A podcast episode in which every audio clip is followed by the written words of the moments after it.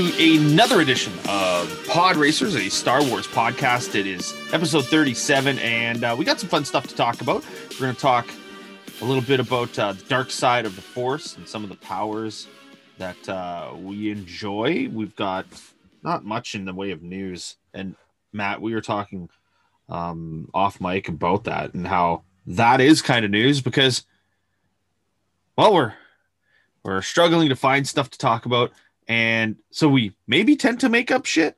And I'm not talking about us in general, just the fandom, which is kind of funny. Matt, uh, by the way, how's it going, buddy? I'm doing I'm doing pretty good. Doing good. What's the weather like out there on the uh, the East Coast? Uh, it is uh, kind of well. I guess warm is a relative term now because you know now you can finally go walking outside without a jacket on if you have to. If And you don't have face to, freezing off. yeah, and your face freezing off. So it's nice, but it's it's gray. We had a couple of really nice days today or this past week, and uh, there's pretty much no snow left. Yeah, that's exciting. I love winter time, but uh, now you, you start getting to the plus temperatures, and I'm just okay. That's enough. I don't need Yeah, I don't need minus ten, minus twelve, and I don't need that anymore. It's yeah time to we're, we're in the dirty season though. Yeah, right? I- I We're a hate couple of weeks for that. We just need the rain to just Yeah. clean off the sidewalks and whatever. I hate Yeah. that about the the I call it the rot because the snow melts away and we're just left with yuck. hmm And we need that rain and we need them them street cleaners out to clean up the streets. Ugh. Uh yeah, so no not a whole lot of news to talk about when it comes to Star Wars right now. We're kind of waiting for May the 4th and like I had mentioned before, you had said that maybe we as a fandom kind of start putting crap out there just for the sake of having something to talk about. Yeah, kind of. Like uh, I don't know. I I guess I follow some people on YouTube and you know some stuff online on Reddit and um, a lot of the the news that I've been finding lately is just not news. You know, it's like people have to put something else something out, and so if there's no news, they're making you know like a fire where there's maybe even smoke Yeah, like likely not maybe a smoke um i don't know it just seems pointless. yeah Like, why? We're already as a fandom for Star Wars super divided. Yeah, the Mandalorian kind of brought people together, but then Gina Carano got fired, and that Mhm. tore it all back apart. Um, i don't know if that will at all you know i think okay, maybe- I, go think ahead. I see. Yeah, I, I I, know what you're saying. i think people are still going to watch the mandalorian no matter what you and know do do we call the people that are Gina Carano heavy fans? Do we call them Star Wars fans? i Like, if you're pretty willing, severely doubt that Gino Gina Carano fans just watch The Mandalorian. I'm not saying there aren't people like that, sure, sure. But I'm going to say it's probably less than 1% of the people that are watching The Mandalorian are there because of Gina Carano. Oh yeah, She no, wasn't I- even a main character. yeah, for sure. know. She was in what, like A few episodes. half of the episodes? I wouldn't even say half. Not even, right? Like we get t- we- we're 20 episodes on the show. Yeah, she's a secondary character. So if you're a huge Gianna Carano fan and you just wanted to see her in do her work, yeah, I bet you that's less than one percent of the people watching the show. I would agree with that. What I'm what I'm meaning is if you're willing to depart Star Wars and your fandom for it because of Gina Oh. Carano, Well, like it's clashing with your values. yeah, like Okay. is that is that what is like? Would you? I, I don't know. know. I can't. I don't see, think they're going to lose very many people. I don't think so. it's too good of a story, and you're already invested into it. And you And know, she's it wasn't even Gina Carano part. that that made that happen. Uh-uh. You could have You know? taken like honestly to me, you could take everything Gina Carano out of Mandalorian and you wouldn't skip a beat. Oh, not at all. Like No. I I liked I liked Gina Carano in her role as Cara Dune. hmm I thought it was fun. I didn't think it did anything for the story. I don't I didn't look at her performance and go, "Wow, she blew me away." No, I like to see her. Yeah. Did she was awesome. Like I know, like a lot of the stuff she did, like picking up, like uh, Jin and throwing them people. and just like carrying him out at the end of season one. There, like that was all her. which is just cool. like like friggin' manhandled the guy and picked him up. I'm like, that's friggin' awesome. Like, Yeah. you know. And for I guess maybe that like the female viewers that want to see that strong girl power, it's like, yeah, you can do that. You Mhm. know. I think that was great for that. And and maybe that's where this argument's coming from, but like to me it's pretty thin. well, and You know. also it's- people ripping at Disney for firing her. Well, first off, yeah. you're wrong. She didn't get fired. Mhm. They just like they literally said, "We're not renewing her contract. We're not bringing her back." Yeah. So that means that like the contract was written, the writers knew that this character may or may not come back. You know? There was no overhanging arc that we were like expecting for Gina Carano. No, it's not like they were, yeah, just I don't know. She she maybe maybe like and this is probably based a lot on speculation too that, you know, she was going to be the ranger in the New Republic show. Mm-hmm. Like like that's so far away. Like uh, yeah, okay, maybe they were talking about doing it or sitting down in their studio thinking, okay, with their group of writers, how are we going to do this? Well, and also, even if she was, and she probably was, going to be that that lead for the New Republic show, it has no bearing on the Mandalorian, Not at all. like whatsoever. So, No. okay, And the story could go in the complete different direction. And I'll tell you what, if the rumors are true of the character of Hera Syndulla being that lead, I am all for that. Yeah, especially after watching some more Rebels. Mm. Like her, Yeah. her character is so much better than Cara's. Hmm There's an arc there that we've yet to finish, and we're not even close to being done Rebels yet. Yeah. But like Hera's character is so likable. Cara Dune's character, likable? I don't know about that. She's not unlikable. but very respectable. I guess Yeah. maybe that. I guess Hera is too in her own way.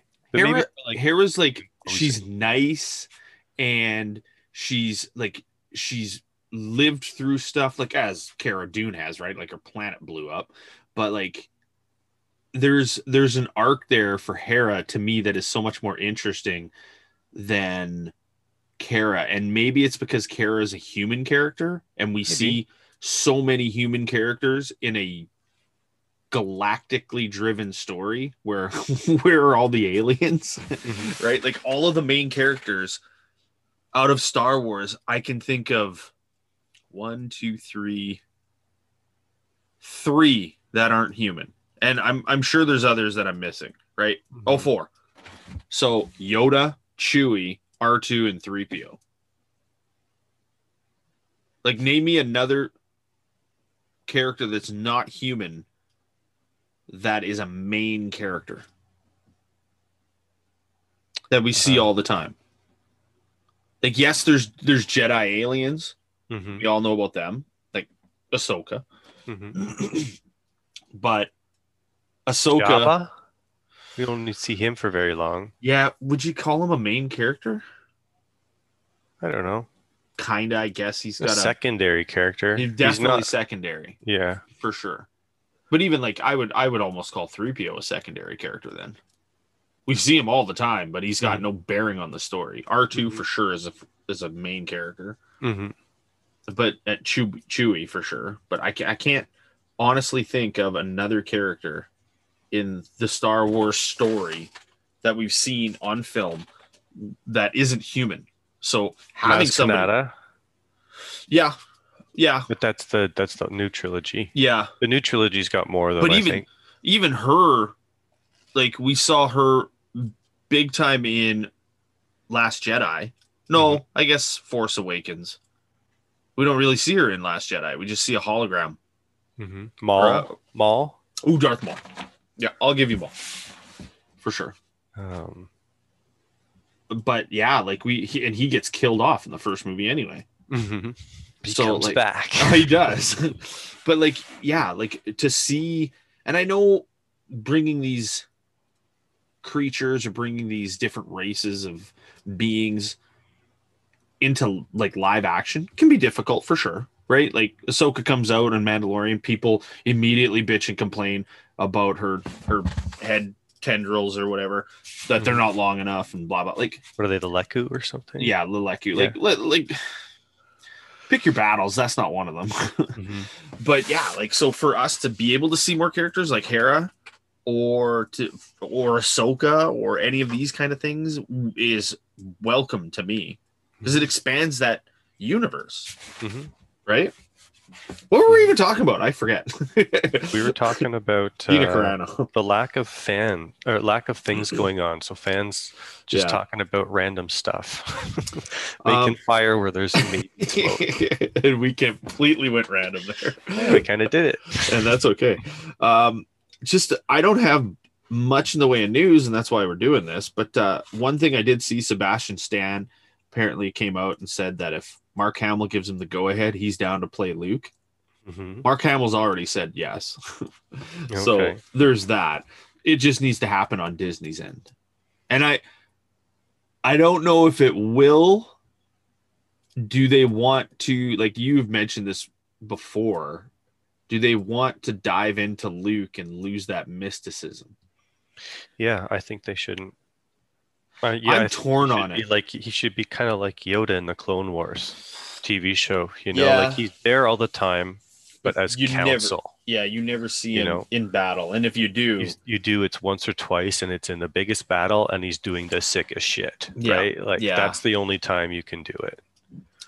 I'm torn with Luke because there is such a backstory there between Return of the Jedi and Force Awakens, hmm and especially if they go ahead and they do some sort of retconning of the sequel trilogy.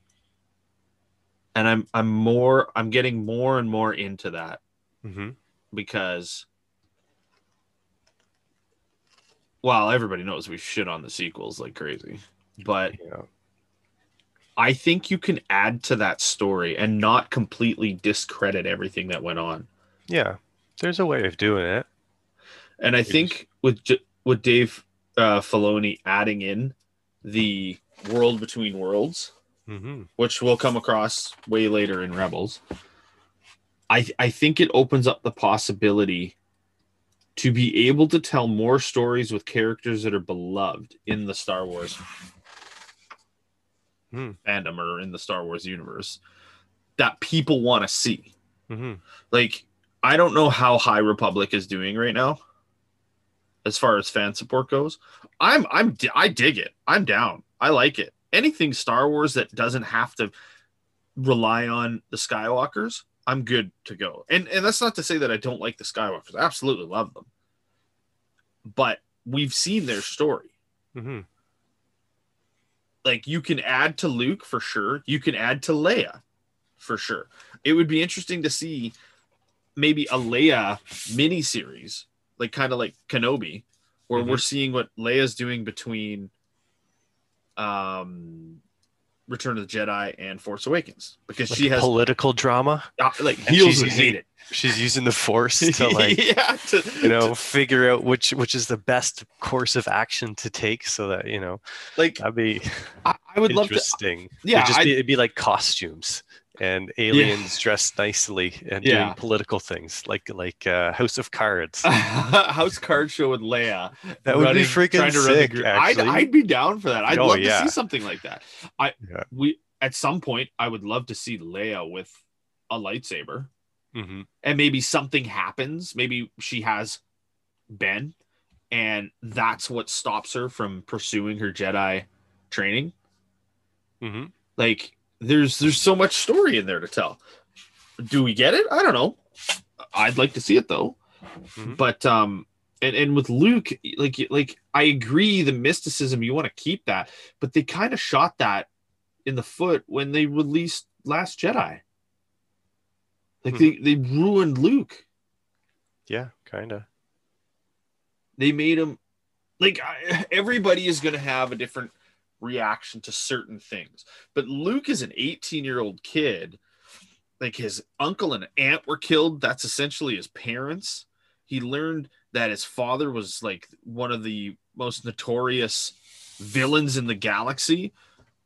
He never quit on that stuff. Like if any kid was going to be like nope i'm out. Just go Mhm. hide somewhere in the galaxy like he had every excuse to do that. And Oh, he yeah. didn't it shows his strength of mm-hmm. character. And then he gets to be that jedi and now we're not going to see any story because we want to keep his his legendary master status kind of under wraps. We don't want to ruin that for fans. Well you almost this is where i get torn. You almost have to to build that mysticism back up.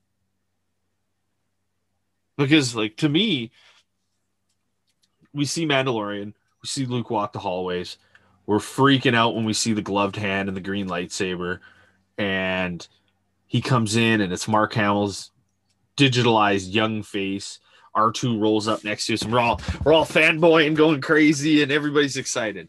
Hmm but that's the mysticism there. And we we geeked out for it. Now we have 30 years of whatever until luke's a bitch and runs away from kylo because kylo had some bad thoughts in his head and luke luke was like i'm gonna kill him Yeah. like it's just such a bad turn for Luke. It doesn't Yeah. make sense. it- it- but you know what? we're If they- to If they could maybe make the story where somebody was using force magic to poison Luke's mind in that time, that would add a whole new spin to it, oh man yes right? Maybe they could do something like that.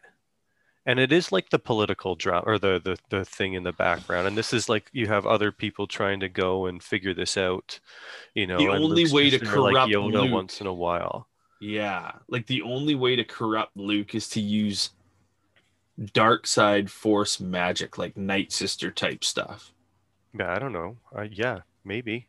and that's how that's how you beat the. Master. No, and uh, but that's how you beat Luke Skywalker. Yeah. Like if you told a story like that, man, oh man, that'd be great. And Hmm. Luke has no clue until he's got his lightsaber lit with Kylo laying in bed, and he realizes, no, this isn't it. And hmm But Kylo's But it's already too late. misinterpreted it, and it's too late. that adds to that story tenfold. hmm Like then you go, this makes sense. Not Kyle. I could sense the darkness in Kylo, so I had to end it by killing him. Yeah. It's your nephew. That's your nephew. hmm Like that's your like uh Darth Vader murdered children. Uh he's murdered countless people in the galaxy. He's Darth Vader, he's evil, but I sense good in him. hmm Kylo, I'm training him to be a Jedi. I sense some dark side in him. Aha, let's end it. like there's just no hope. What? it makes no sense. But uh yeah, like oh, so there is stories I think that they that they can tell. Uh personally, I'd love to see a Sebastian Stan led Luke Skywalker show. Mhm. But then again, I also look at Luke and I'm like, nah, he's movies, Yeah. Right? Like Even it if was they had like, oh, ow, oh, you know how we were talking about? Oh, I had another idea for a show for Disney. So if they're listening, uh, um, Matt Keogh's got you stuff. I gotcha. I gotcha. So like, you know how we were talking about? We want to see more of the like the really big creatures Yes. in in the galaxy. Yes. What if it was like a show of Luke, like Indiana Jones style, where he's going to discover all these old temples and stuff? Like he's going after relics and things like that. Yeah, he's Which going is after all the Jedi relics and Yeah, stuff like that. And he and he does that. We know he does that. So go yeah on. so like you could if he was facing like planet i don't know it'd be like a super superhero like it'd be kind of like superman basically Yeah. right like, he'd- there'd have to be like finding planet destroying calamities about to befall a star system or a planet you know like all the time and he Yeah. would just show up and just be like choo choo choo and swing his laser sword and you know defeat right? you know, it would have to be like that because that's I like this idea. that's the only challenge Luke would have at this. And then he sees darkness in Kylo Ren. And it's like, no, yeah, sorry. yeah. Do you know what I mean? Like, yes, uh. yes. He's like he's he's eliminated the massive threat in the galaxy, Insidious Invader. Yeah. So And now he can do like Jedi shit, like you know, not fight evil, but like protect. You know, and discover and, learn and discover, yeah. all this kind of stuff. But then Kylo, uh, he's kind of bad. yeah. oh, He's his ki- head. He's kind of bad. Yeah, I didn't even talk it over. I'm gonna do it while he's sleeping too. Didn't even like, talk it over with his sister at all. didn't didn't get a second opinion. No kidding. You think he'd be like Leia? Uh, we got some issues here with Kylo. Man, need to kill your son. What? Oh, imagine that fuck conversation. Oh no man. kidding. Oh, it makes it. This is so short-sighted. Him, him lighting a lightsaber. The more and more I think about it, is just nuts. Yeah. So, like, Yeah. like he would ever do that. If you imagine With if it, like, Leia in he his ran mind. away from Leia, maybe. Because Yeah. Leia could be the Yeah. only one that scares the shit out of him, right? Exactly. And so like he runs away from Leia, and so that's how he turns himself off from the Force, so she can't find him. So it's That's- Leia that can't find him anymore. Imagine that. this that. is the story. This is the story. He's not running from Snoke. He's running He's from running Leia. from Leia. how sick would that have been, eh? Actually, Oh, how sick would that have been if like that actually made Leia corrupted, right? And then she was basically Palpatine and Snoke for the sequel trilogy. How sick of a story would that have been? Honest to goodness, Oh, people man. people would shit on it because Carrie Fisher. And I get that side of the story, but as a story goes, Oh yeah. the most unlikely of characters to turn evil turns Yeah. evil Well, like that's what happens with because of what Luke right? does. That's, that would be because awesome. of Anakin. Anakin, yeah, Luke has that moment of weakness where everything's tested, and he goes to kill his son, and then And he makes a bad decision. and then Kylo and Leia like, what do they do? Do they Rule discover the, the, dark side galaxy together? as mother and son. Do they discover the dark side together then? Like, oh. because Emperor should be dead by that point, right? well, Emperor doesn't need to necessarily be the villain then. No, he doesn't. If- he doesn't if you're- need if to you're back. turning he Leia- could have been killed. Well, yeah, and if you're turning Leia, if Leia is your story where she's going bad, and she's going, and it's now Leia and Kylo against Luke, and this is how Luke gets redeemed, right? Because Luke Luke has fallen, not from the light side of the Force, but he's fallen because of his mistake with Kylo. hmm Shit, Matt, we should write this down. this is a movie, but yeah. So Luke has fallen in grace because of what he's done with Kylo. He hasn't killed him, but he tried to. Mhm. Kylo ran away. Kylo tells mommy because that seems like a Kylo thing to do. Mommy, Uncle Uncle Luke was trying to hurt me. I don't like that. Leia falls to the dark side. Mhm. That's just simple. Leia falls to the dark side because Luke was trying to hurt her boy. Well, yeah, she's got to protect her son. Yes. Han is off doing Han things, horrible father, horrible husband. Everything is just turned upside down in the universe of Star Wars. Um, Finn, Luke finds Finn, who's force sensitive, or Rey, whatever, actually trains them. hmm And now you have Leia, who who could be potentially stronger in the force than Luke, along with Kylo, who is strong in the force against Skywalker. yeah. Yeah. against Luke, Rey, and Finn. And now, now you've got a whole different battle, and people might hate it because Leia's bad, but hate for Leia being But you know bad is good. be from a point of view, right? Yes. Because they're both doing the right thing. Leia's still protecting her her new republic, right? 'Cause Yes. she's chancellor or whatever, right? and So then she's still protecting her new republic. So like it's almost like her her civic duty to underside understand all sides of the force if it can benefit well the empire, right? So like that could be like the tipping point for her to be like, hey, you know, maybe I should, you know, Palpatine a little bit here and dip into because if this means I get to, you know, the ability to to foresee things better and I can protect worlds better from incidents because maybe there's some also simultaneous meteor destroying yeah a star system, right? So like, yeah, you could, you know what they could do, Disney could do for this? They could, they could like almost, they could use the Skywalker saga as a backbone, maybe not the sequel trilogy as much, um, but they could totally rewrite it, set it like, you know, 10,000 years into the future. Say there's been some kind of galactic, uh, galaxy wide, you know, destruction and basically civilizations restarting again across the universe and they could just have this thing happen again right? It could be just like a continuing thing. They could rewrite these stories yeah. and like every you know however many years they just recycle you know I love this idea. I want Leia bad. I want I want Leia with a red lightsaber. yeah Make it happen. Um, wow, we we just created a whole new storyline. there we go yeah we're making shit up where there's smoke Um, that's about it for news. Uh, I did read an interesting theory that uh, is kind. I, I like this idea.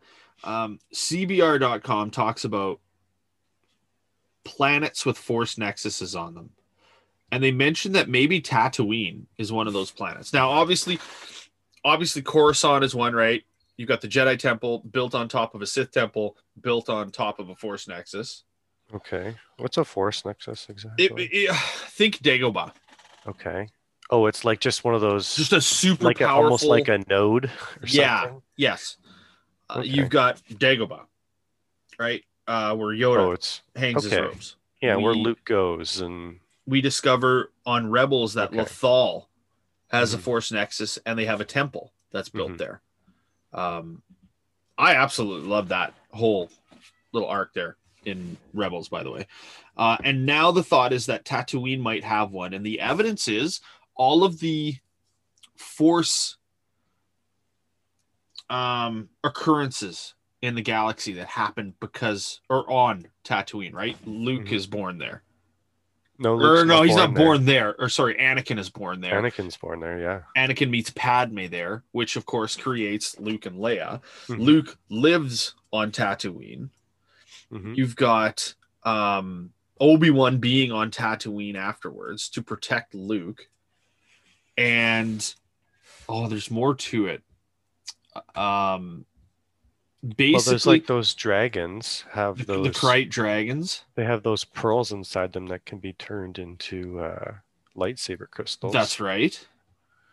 Um, Maul that. Maul dies on Tatooine, right? Obi Wan kills Maul Yeah. on Tatooine, yeah and then the whole kind of Skywalker saga comes to an end at Uncle Owen's farm when Lay or Lay Rey buries Luke and Leia's lightsabers. Mhm. Which, by the way, that was dumb too. Anyway, uh, like, like, why? Why bury them there? That makes no Yeah. sense. yeah the sun's just gonna blow the whatever they'll be Who are you?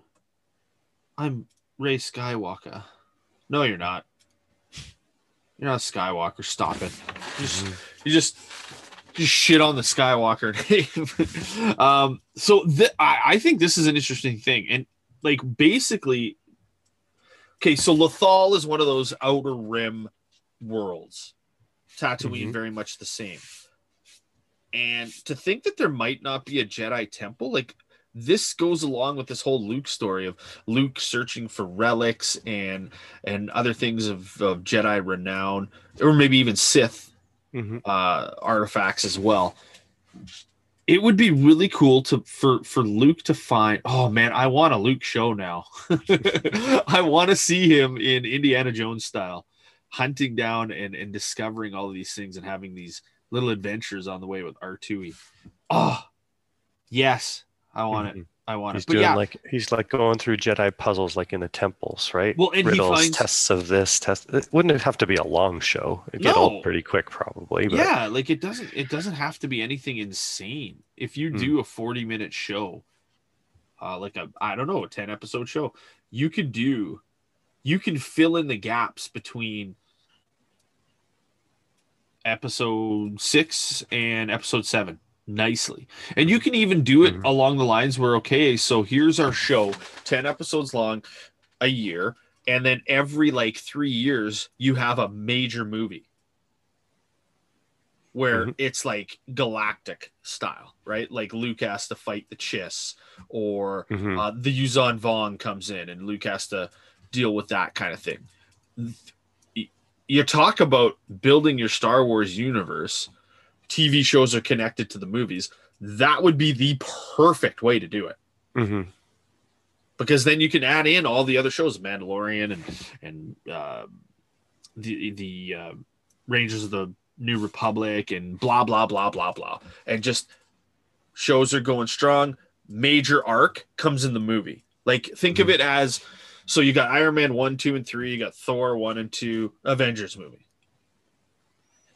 right? Mhm. And then so on and so forth. That's that's how you do it. You do it with TV and you do it with Disney Plus. Your viewership levels on Disney Plus are going to skyrocket. They're already still probably pretty high. Oh yeah, they are for sure.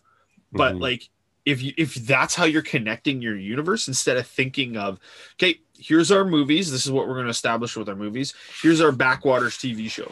So Mandalorian, oh yeah, we saw Ahsoka, we saw Luke for 2 seconds. That's all good and great, but that's going to be the TV show. So now Mandalorian's going to continue doing his thing, and blah blah blah. Now you have those big movies come in every three or four years, or however you want to do it, because you can do multiple movies. If you want to pump out a, a Star Wars movie every year, sure, but it's connected to certain TV shows or whatnot. So the connectivity is all there, and you're just you're just going on a line. And obviously, Mhm. the planning for something like that would have to be massive. Like you're thinking a 10 year stretch. oh yeah. Probably almost have to have like a 20 year plan. Yeah. But you know, but that's what these studios have to deal with, though, right? Exactly. Like they're like, okay, we have these franchises now. This is our media. Like we have to. There's no way Disney. Yes, when Iron Man 1 came out, there was no overarching plan for Avengers Not really, no. because that was still, I think Iron Man was still Marvel hmm before it was, It was. Disney, right? I think so. So, yeah. yeah. there probably was a plan. Here's what we want to do. We want to bring everybody together. But there's a reason why Marvel sold to Disney. hmm they they write comics really well. The TV studios and the movie studios and things like that, not so much. Mhm. So Disney takes it in. Disney goes, okay, we've got Marvel. Here's what we're going to do. We're going to continue with the Iron Man verse, if you want to call it that. And we're going to come to this conclusion in 10, 15 years, whatever, how long, I guess 10 years. Mhm. So, and then bam, run with it that way. And then now, while you're in the midst of that, you have your people on the sidelines going, okay, here's our next 10 year arc. Mhm. And that's how, that's how Marvel has to think of it. And of course, or not Marvel, uh, D, Lucas or Dis- Lucasfilms. Yeah. I'm, I'm all over the place with these because I'm thinking DC stuff too with the Mhm. Snyder verse and everything. Yeah. Uh, you, you so have everything's got a verse now. yeah, you have to have those overarching plots. Whether you do them or not is one thing, but you have to have that plan in place because if you don't, well, then we get the sequel trilogy. Mhm. Mm. So there you go. That's about all I have for news. Yeah, I don't have anything to add. Uh, do we want to get right into our dark side forces? Sure, Force powers? sure. Actually, I you- didn't put mine in order, but I don't uh, have I don't have mine in order either. I just have a nice little list that I I, I even have an honorable a mention again. Okay, I didn't come up with an honorable mention. That's okay. Yeah, and I'll Uh, just go maybe in the order that I chose them. Okay, go for it. You want to start? All right. Well, yeah, my first one was the force choke. I think it is just like nothing would be more intimidating. Yes. You know, That's exactly what I thought of when I when I thought force choke. It is Yeah. maybe the single most intimidating move you can have.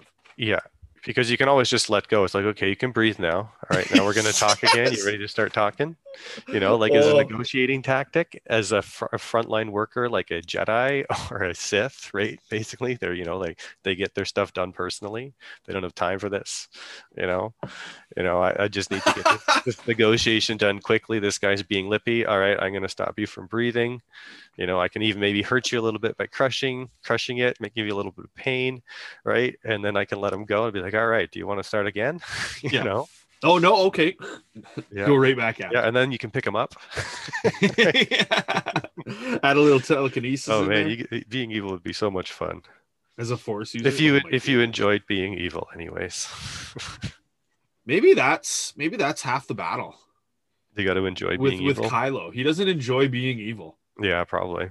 Like if you just took a little, just smile a little bit when you you're when you're crushing that guy's larynx. Yeah. Um. Yes, I agree. I have that in my list as well. So that's one transferred off there. Force lightning. That was my next one. Yeah, I think I everybody's got that one down. It's cool. We get to see is it. cool. We get to see it times ten in uh Rise of Skywalker, and I actually enjoyed that I did too. I thought that was awesome. when when Palpatine is throwing lightning all around the planet, Mhm. dropping ships, frying stuff. Like I was like, yes. It feels Now- like something like the this person sitting on the Sith throne on the Sith planet, like tapping into the dark side, should be able to do. And I think if they had done that in any other spot, I would hate it. hmm It needed to be like Exegol's got to have a force nexus. Oh, of course. If it's the Gotta Sith think that. planet, yeah. Yeah. So it makes sense that he'd be able to draw upon that power and and exhibit that power the way that he does. And it was it was cool to see. Now, Mhm. no, I'm not even going to get into what what happened, but I, it's just, it was just a cool thing to see. I liked it. I loved it, and I think Force Lightning when we first saw it in uh Return of the Jedi, it was dope. Oh yeah, so surprising. Luke's Luke's getting fried. We see his skull kind of pop up Yeah. here and there, and Anakin picks up the Emperor and his skulls. You were seeing it through the, the. It was such a cool visual, and yeah. that's where you go. Yeah, I like Palpatine. Mm-hmm. like it, it's it's an awesome thing to see, and we only Yeah. see it really in live action. No, we see it in the cartoon quite a bit. Dooku Yes. uses it, I think. Yeah, Yeah, but I mean in live action, Maul ever uses it, does he? Maul doesn't. No. I've never seen. He never learned how to use it. No. So it's Dooku and Sidious are the only two that we've seen use it in live action. Yeah. And Rey. Oh yes. That's And right. Rey, Where yeah. she thinks she's killed Chewie. Mhm. Yeah, that was I actually enjoyed Yeah, that. Kylo scene. never even uses it. No. But you know? Kylo oh, I don't does, does Snoke use it? Yes, he does. Yeah. Like across, I want to say when Oh. he's like doing across bridges on the starships.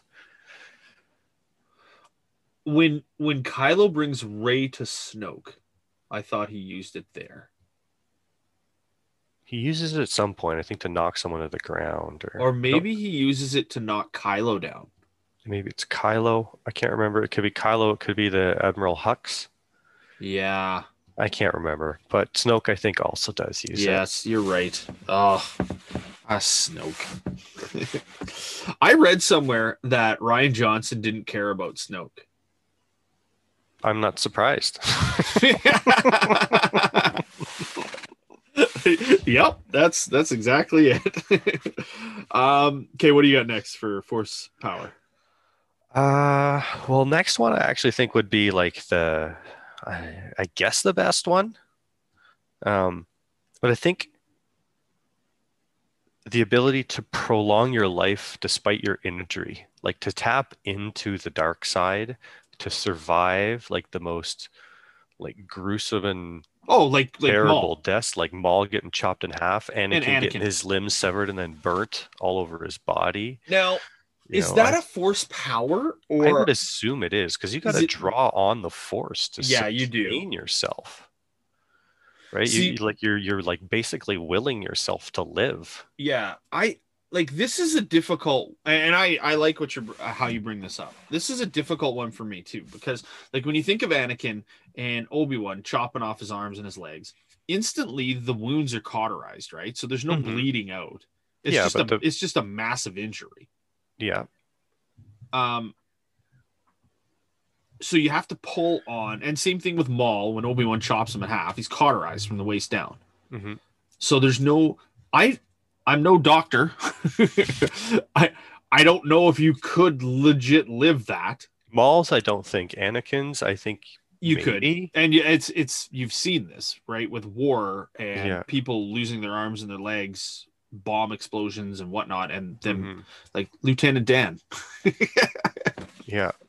lieutenant dan from forrest gump he loses his legs yeah and he's I fine S- fine sort of Yeah, but- Maul's is a little bit of a far stretch for me because your innards are still connected, you know. Your, Yeah, but your innards- still they wouldn't yeah but he was he was cut from body. below the waist Yeah, but they're still connected. Your, you like your bowels would not. You'd still be I- severed, yeah i guess that's true and they like they do a lot of absorbing of your nutrients and stuff, and and right. So like you wouldn't, and you would need to eat, so you had nowhere to evacuate your food. So even if he was cauterized, he would eat himself to death very soon. Yeah, that's true. i guess it depends on where it happens right like Yeah, but we I see think it- anywhere it's through the torso. waist like from nuts to chin. Well, I Yeah. guess anywhere from nuts up, without the limbs, maybe. yeah You know, you'd probably die if you were cut in half. Anyway, yeah you would think so Yeah. i'm no doctor. I'm not pretending to be. But yeah okay okay. Yeah i agree. I agree with that. It, it is for sure something that you have to call upon the dark side to be able to survive. Yeah, and and Anakin's hate has got to be Anakin's hate's different than Maul's because Maul's hate is something that is fostered since like birth basically. Yeah. But then he turns it on to Kenobi, right? Yes. And that becomes the focus of his hate. Absolutely. he- It's obsession yeah. with Kenobi. Whereas Anakin, his hate I don't believe in his hate nearly as much as Maul's. no, I think he hates himself. Yes. Yeah. For all the bad decisions. And I think he hates that he lost to Obi-Wan and revenge is there. The I hate you. I honestly when he yelled that, I everybody's like he hates Obi-Wan. And again, this obsession with Obi-Wan. Mhm. God, Obi-Wan, what are you doing, buddy? you were turning off some people. Yeah, but Making enemies everywhere. yeah. Like his hate is yeah, I would agree is more drawn inward towards himself than Mhm. anything else. And I think everybody else just feels the the the vitriol of that hate because of him just pushing it out towards everybody else and blaming everybody else for everything that's bad that's happened to him kind of Mhm. thing. So yeah, I like that. That's a good one. Uh, my next one is the transfer essence. So this would be s- Palpatine style, right? Okay. Um, we've seen it in the comics. Darth Bane Mhm. is actually like if you have have you read the Darth Bane trilogy? No. Good set of books. I I highly recommend it. Um, we learn about the rule of Two in those books. Plus, Mhm. also he's doing everything he can to find a way to continue to live after his body expires. And so, at the very end of the third book, spoilers alert, these books have been out for years. Mhm. um, he tries to transfer essence his his will or his consciousness into his apprentice but it doesn't happen but kind of happens it leaves it on a little bit of a cliffhanger so you don't understand but palpatine does it Mhm. we saw that in the comics he's just Mhm. transferring his essence into cloned bodies and essentially that's what he does with snoke Mhm. though snoke is a bit of a anomaly i guess Yeah, I don't know. I it's then kind of a huge storyline Mhm. thrown into the the dump. But uh yeah. Yeah. so and that's what like that's what Palpatine was trying to achieve with Rey. Mhm. Rey cut me down, I'll take over your body. Just flat out tells her, Palps, you're the master manipulator. You would think you would go about that a little differently. Mhm. Instead of just straight telling her to kill you so that I can take over your body. Mhm. All right, I'm not gonna kill you. And I guess that's what he just is trying to say too to Luke in Return of the Jedi, strike me down, right? Yeah, yeah. Because then he'll turn to the dark side, and that's when I guess he can jump into that new body. Is that, that, would be interesting. Yeah. Because then he would have, you know, the power of basically Anakin and Luke, but it's his essence. Yeah. Ooh. Ooh. That's scary. Uh, so that's my next one, transfer essence. What do you Hmm, got There up? we go. There's an interesting story. That would be. And I you know what? I've never read the the the book adaptation of Return of the Jedi. I should. Just to see if maybe they kind of explore that a little bit more hmm to kind of explain it. But yeah. What do you have up next? Uh, for the next one, I have, um, like I don't know what the, the the actual like the proper term is it, but like the ability to conjure reality in visions. So like like you know how the Emperor at the end of the Clone Wars almost dupes Yoda. Like he seems to get into Yoda's head yes. somehow. Like Yoda's somewhere force sensitive, and then the Emperor is able to project like his will somehow, and Yoda experiences that reality. Like a battle between him and Sidious with Yeah. Anakin. yeah, the with background. Anakin killing Dooku, Yes. and do you know what I mean? Like like that ability to like, I think that's like ridiculously powerful, right? It's almost like you know Thanos's Mind Stone, but like Yes. it does. But I guess he's only doing it for one person, right? He can't do it for multiple people all at the same time. But you that know, we like- know of.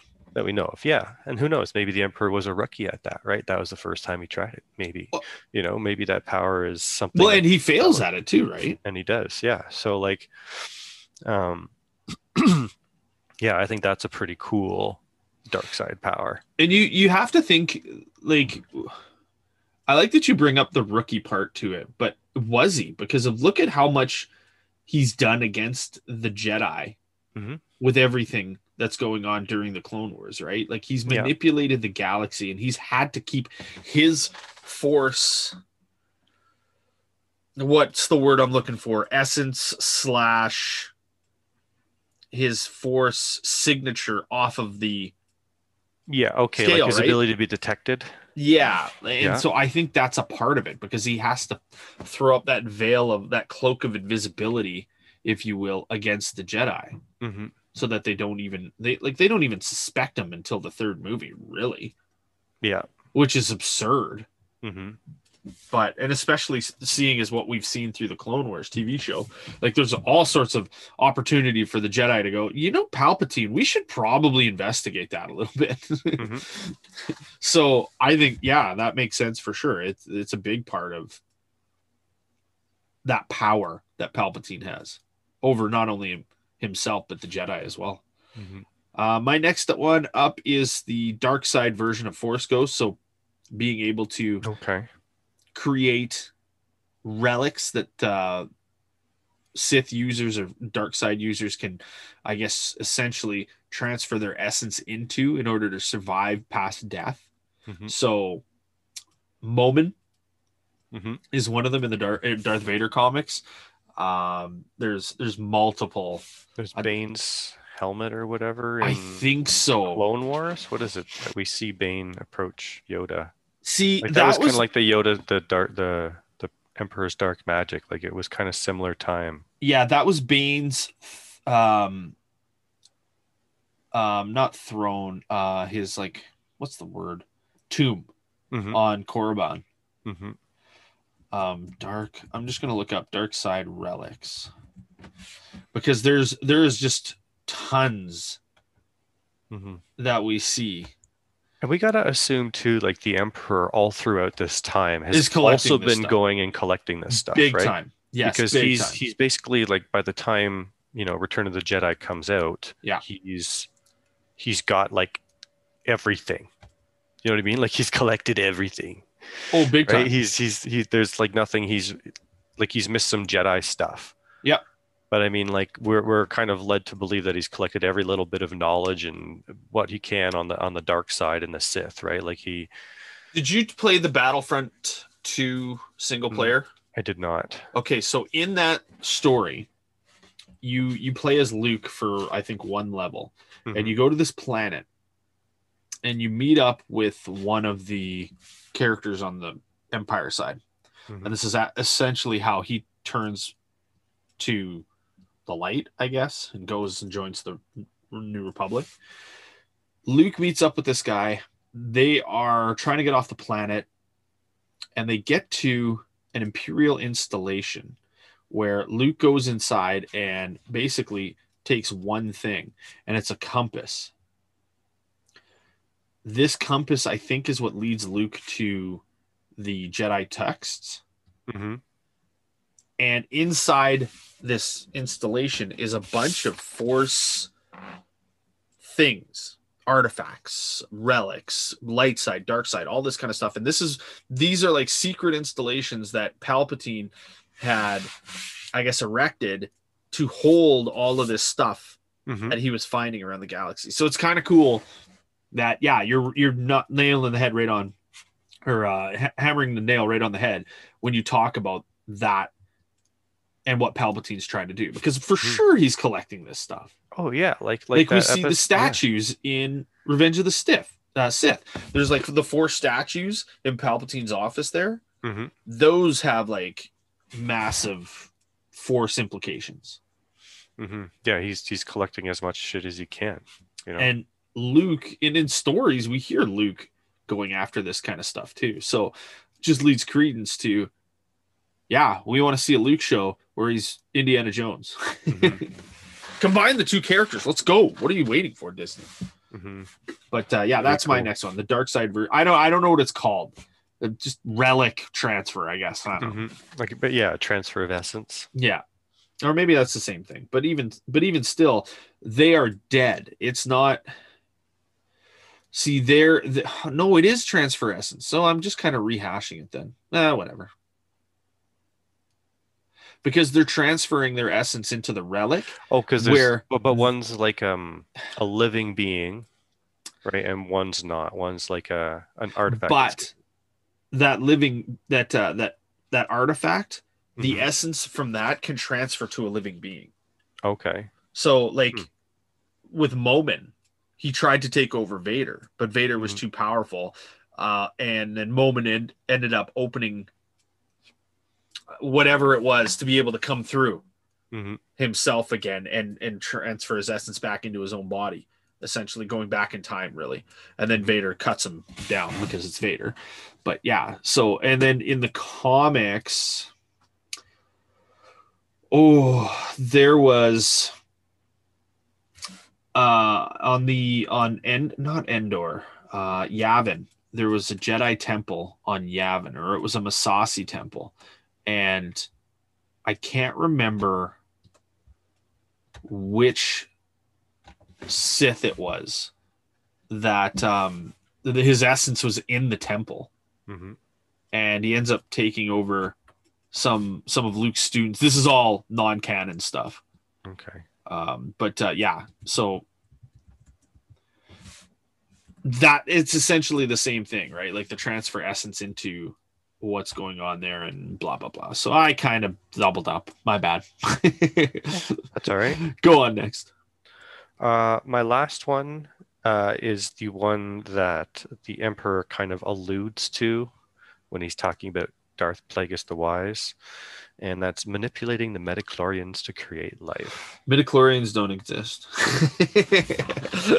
I uh, like- and yes, you're right. I like that because it how powerful of a power would that be to be able to create force sensitive beings that you Yeah. could potentially get a hold of and control. Yeah, Like, boo, that's a scary thought. it is. It is cool. It's yeah, it's crazy. Like you could just you know make a galaxy full of force sensitive people. Yeah. You know, something actually, something that I thought of too, um, you know, for a story standpoint, like you could arguably say that this is this makes Anakin like like a false prophet, like he's not the bit. chosen one, right? Because he wasn't chosen by the Force. He was an artificial, But Um, like bo- like made to be just like in the image of like the prophecy, but not done by the Force, forced like force forced, you know, in a what I understand from the story, and I could be completely wrong on this, but so Plagueis and Palpatine are manipulating the midichlorians to be able to create that force sensitive being. Anakin is the result of that. Yeah. He's But like he's- the most powerful one. but he's not. He's the result from, and again, this is from what I understand. He's the result of the Force fighting back against that unnatural dark side ability. The Force creates Anakin. That's Mhm. why he has no father Mhm. to combat that. And he becomes the prophecy because he's he's now there to um, balance the the the force. Mhm. The force is so out of whack with Palpatine Mhm. and the Jedi and Plagueis at this point, but Palpatine kills Plagueis. Mhm. So he has to fight back against the dark side as a Jedi. The Jedi, though, unbalance everything with the amount of people that are in it. Mhm. And I don't even think it's so much the amount, I think it's the power. Mhm. So as the Jedi get less and less during the Clone Wars and things like that, the dark side gets stronger. Okay. Anakin only balances the Force. So when it's he- like a, a a political house of seats, Seriously, it is. and you've got so many dark side seat users and so many light side seat users in the to, galaxy. to a point because I think the power balance is like everybody looks at it as well. There's ten thousand Jedi. There's two Sith. That's Mhm. so unbalanced. Yes, but that's not it. It's the power shift. So think of it as a pie chart. So as They've, the they've Jedi get- yes, as the Jedi get less and less, the dark side chart of the pie gets bigger and bigger. When Anakin um, turns to the dark side and kills all the Jedi, the pie is like ninety percent dark or dark side to Mhm. ten percent light side Mhm. because numbers wise, it's still it's actually two and four Mhm. right? You've got Yoda, Obi Wan, Luke, and Leia, and Palpatine and Vader.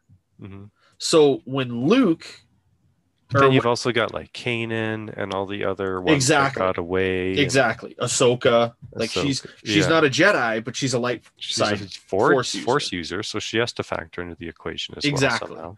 So like the numbers game isn't is that doesn't equate Mhm. because yeah, you have Maul, who's a dark side user. You have Asajj Ventress, who's a dark side user. Blah Mhm. blah blah. Would you argue that like the Night Sisters then too are part of that equation? I would think so, but I think they balance it out a little bit because I think Yeah, they're because they're because they kind of offset like they're the super Jedi neutral, kind of. right? Yeah, exactly. So when when Anakin kills the Emperor, that's when the pie chart becomes centered Mhm. and it's 50-50 because there are still the dark side users out there and there are still the light side users. And then Mhm. as we go, so Anakin has fulfilled his prophecy as balancing the force when he kills Mm-hmm. the Emperor there. But only in that time Mhm. because as we go further, obviously things are going to unbalance and and what Yeah, right? Luke becomes the power, and now the light side is getting higher again. Mhm. And then Snoke comes because the Palpatine comes back, and it starts equaling out a little bit more. And it's like, I think looking at numbers is the wrong way to look at it when it comes to balancing the Force. So I guess then when we were talking about like the manipulating the midichlorians then so like from what I understand of what you're saying is like they didn't actually like like will the cells in They you know, tried. Shmi's womb or whatever, Yeah. right? Instead they just uh, demonstrated such dark sidedness that the force responded in kind by putting Creating these cells in, in yes, Shmi's womb. yes, Okay. because so they didn't really create life, they just created something so evil that they the tried to had to respond by creating life to fight it. Yes. That that's that's what I've read into it because like if you've read the Plagueis novel, if you've read the Vader comics, Mm-hmm. there's a scene in there where Palpatine like is like materialized behind Shmi and he's got like his hand on her belly and Mhm. it looks like he's like he, he it implies that he did that Yeah. but it's implying it from his point of view Mm-hmm. and the writers of the comic have even said you can't trust what Palpatine says hmm because Palpatine's like Palpatine thinks he probably thinks he created Luke, or uh, sorry, Anakin. Anakin. Yeah, probably. Like he probably thinks that from his point of view, he did. Yeah, and I, I think I remember Lucas saying in one of the earlier drafts for Revenge of the Sith, like when Anakin was staring him down in the hall with his lightsaber lit. Yeah. He was going to say, in a way, I am your father to Yeah. Anakin because he created him through the. I'm very glad Force. he didn't say Yeah. that. Yeah. Because then it just to me, if he had said that, and as as much as it makes sense to say that, Mhm. it would demean him saying it to Luke. Yeah. Just as a callback, right? And I, that's a callback you don't need. So I'm glad he didn't throw that in there. hmm But yeah, anyway, that's that is how I see that balancing and the birth of Anakin. But that's a that's an awesome force power for sure. Just My being last so one- evil. Yeah, just being evil. I'm just, I'm just so. It's like my power in the Force is being evil. and Palpatine, it would fit. oh yeah, for sure. My last one is the thought bomb. Okay. Have you ever heard of this? Uh, not really. No. So this is a Bane thing. hmm When you begin the Bane book, the first Bane book, the there there is thousands of Sith users, thousands of Jedi, and Bane is kind of he's not at, at the beginning of the book, he's not actually a Force user. Mhm. yet. He has the potential, but he's like a grunt worker on a planet, and his father beats him, and his bosses beat him, and all this kind of stuff. It turns it's essentially what makes him a bad human being, right? Just Mhm. lived in a shitty, shitty situation. So as he grows in his power and he, he comes to the Sith temples and he's training to be a Sith, and that like nobody at this point uses Darth at all. It's Mhm. not a thing. It's a thing of the past. They're trying to be very Jedi like in the way that they do their things. They're teaching their disciples. Um, there's a bunch of different lords, and Bane sees this as weakness in the Sith, and that's why they can't defeat the Jedi. So when when he ascends to power, he takes on the Darth Bane Mhm. name. And the rest of the Sith there don't accept it because they're like, this is a thing of the past. What you're doing is heresy. Mhm. And Bane is just like, you guys are all idiots. You are what weakens us. So he actually, in the first book, fights against the Sith. And how he defeats them is with this thought bomb, which is a ancient Sith power, where basically he manipulates the Sith at this time to create this thought bomb that explodes basically. It's like a giant it, it only affects force users. Mhm. so it's not like a bomb that you drop and kills everybody in the vicinity. It's a thought bomb created from the force that drops and destroys force users so if you're within the vicinity you're and you're a force user you're done Okay. so Even, and but the person that dropped it is not affected. he very much is affected Oh, they are affected bane as well. doesn't drop the thought bomb and that's why he survives Okay. because he manipulates this the one of the leaders of the um the Sith lords Mhm. into doing this because he's he's basically planting it in his head that this is what this is what's going to destroy the Jedi. Mhm. And Bane's done all the research. He he teaches this Sith Lord how to do this, but doesn't give him all of the information. Mhm. So horrible Sith Lord for not looking into this a little bit more. so anyway, the Sith army is all in one place, and the Sith Lord drops this thought bomb, and there is numerous Jedi that are chasing the Sith at this point that are Mhm. within the radius of this. So basically, Bane gets the Sith to destroy most of the Sith, some Mhm. of the Jedi. Bane's alive. He takes an apprentice, creates the rule of two Mhm. and establishes it because of the death of the rest of the Sith. Mhm. It's master manipulation at its finest. Mhm. And that thought bomb, I thought, is just one of the coolest things because it is essentially a bomb that you can drop through the force, not an actual bomb, that kills everything force uh, centric in its vicinity Mhm. and how big that vicinity is i have no clue they don't really get into that or if they did i don't remember it Mhm. but uh yeah it's it's it's cool and actually one of the jedi that dies Mhm. is a jedi i think he's a grandmaster not a grandmaster uh jedi master hoth Mhm. like the planet hoth Mhm. so yeah like it's it's a cool thing and that was that's my last one. Just like the the the sheer destruction of something like that is insane, and Mhm. it could only be a Sith power because why would the Jedi ever unleash something like that willingly? Yeah, exactly. Right? Like Bane had to trick another Sith Lord into doing this to destroy the Sith. And like it's the it is the most evil thought that you can throw into somebody's head. hmm Drop this bomb, you'll kill the Jedi. Yeah. Oh, and yourself. So like it, it's it's a cool one. Hmm. Honorable mention uh for Scream. okay. And you've seen it when Mhm. Palpatine lunges at Mace Windu, uh, Kit Fisto, and I can't remember the other two Jedi that were with them when they Okay. go yeah. to arrest. Is it Kiadi. Mundi? Is he one of them? I don't know. Ki-Adi-Mundi dies in a ship. Oh, yes, he does. He gets Oh, no, not down. in a he ship. gets He- gunned down. No, he doesn't. The clones, No, right? that's Plo Koon. That gets Well, gunned down. he's in the ship. Plo Koon's in the ship. Ki- yeah, Ki- Ki-Adi gets gunned down by the clones on a bridge. Mhm. Yes. Yeah. Yes. Ooh, turns around, waves them on, and then they shoot him. Mm-hmm. um, yeah, Force Scream, Palpatine. You hear this big rah kind of thing, and Mhm. then he turns into the, like the the swivel with his Yeah. lightsaber out and kills two Jedi immediately, and then eventually Fisto, and then the fight goes on. But Force Scream, it's just something that disorients hmm people, and uh, like Mace was the only one that really kind of fought back against it hmm which is why he didn't die. So I thought that was a that's kind of a cool one, Hmm. Yeah, I guess it'd be good for dueling. big time, right? Mm-hmm. Just having that ability to disorient somebody to take them off their game so much, especially a force user. hmm That's a scary thought. Um, okay, I guess let's get into Rebels. Yeah. Season two, episode six to ten. It starts with Brothers of a Broken Horn. Um, lots of great stuff here, especially in this first episode, Mm-hmm. but because this one is tailor made for you. Oh yeah, Hondo's back. Hondo's back. Yeah, I'm so happy to see Hondo back. I'm an old man.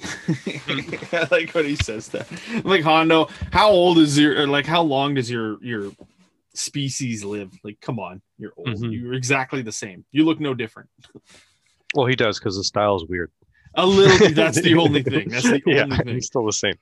Uh, basically, it opens, and, and, and what I like about this episode too is it kind of explores Ezra's character, and Mhm. by kinda I mean a lot because Oh, yeah. he's torn with his training with Rex, which is kind of out of nowhere.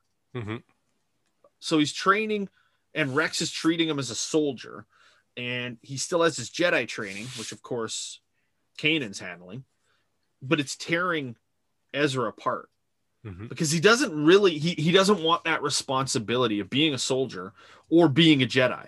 Now, being a Jedi is cool. The look of that is cool, and I think he likes that. But it's the responsibility. It's Mhm. heavy. We Yeah. have to remember He's that he's young. yeah he's just a kid. hmm He doesn't get older until he cuts his hair and looks slick. Mhm. so he's he's torn with this, and Rex mentions and actually makes a good point. You got to make you got to make your duties a priority. Now, which is your first? Well, Like, and and I think Rex is alluding you need to make that choice. Whereas Kanan jumps in there and goes, "Well, he's a Jedi first and foremost, right?" Mhm. Like, because we still see Kanan having issues with Rex hmm like there's still that little bit of distrust. Well, yeah, because I don't think Kanan knew about the chip, right? Like he just thought that the clone Nope. troopers just turned around and, and killed the Jedi Exactly. all of a sudden. Exactly. And and Mhm. it's weird that Rebels didn't really explore that more. Yeah. Well, they kind of Especially- do, like, you know, when Kanan immediately like doesn't trust Rex. But I mean, Rex didn't explain it to him. We don't really see. Well, he that. does a little bit, but it's like it's literally like Super five or ten seconds, and then he points to the scar on his head or something. You know? I mean, so. to me, is like what is like if I'm a Jedi, that's a ma- massive trauma Mm-hmm. that I've never caught over. Mm-hmm. Pointing to your head and going, "There was a chip," doesn't really doesn't really cut it for me. Mm-hmm. Ezra comments that maybe he doesn't want to be a soldier or a Jedi, which Yeah, Rex that was crazy. yeah, Rex is kind of like, Meh. and Kanan's like, "What did you say?" Yeah.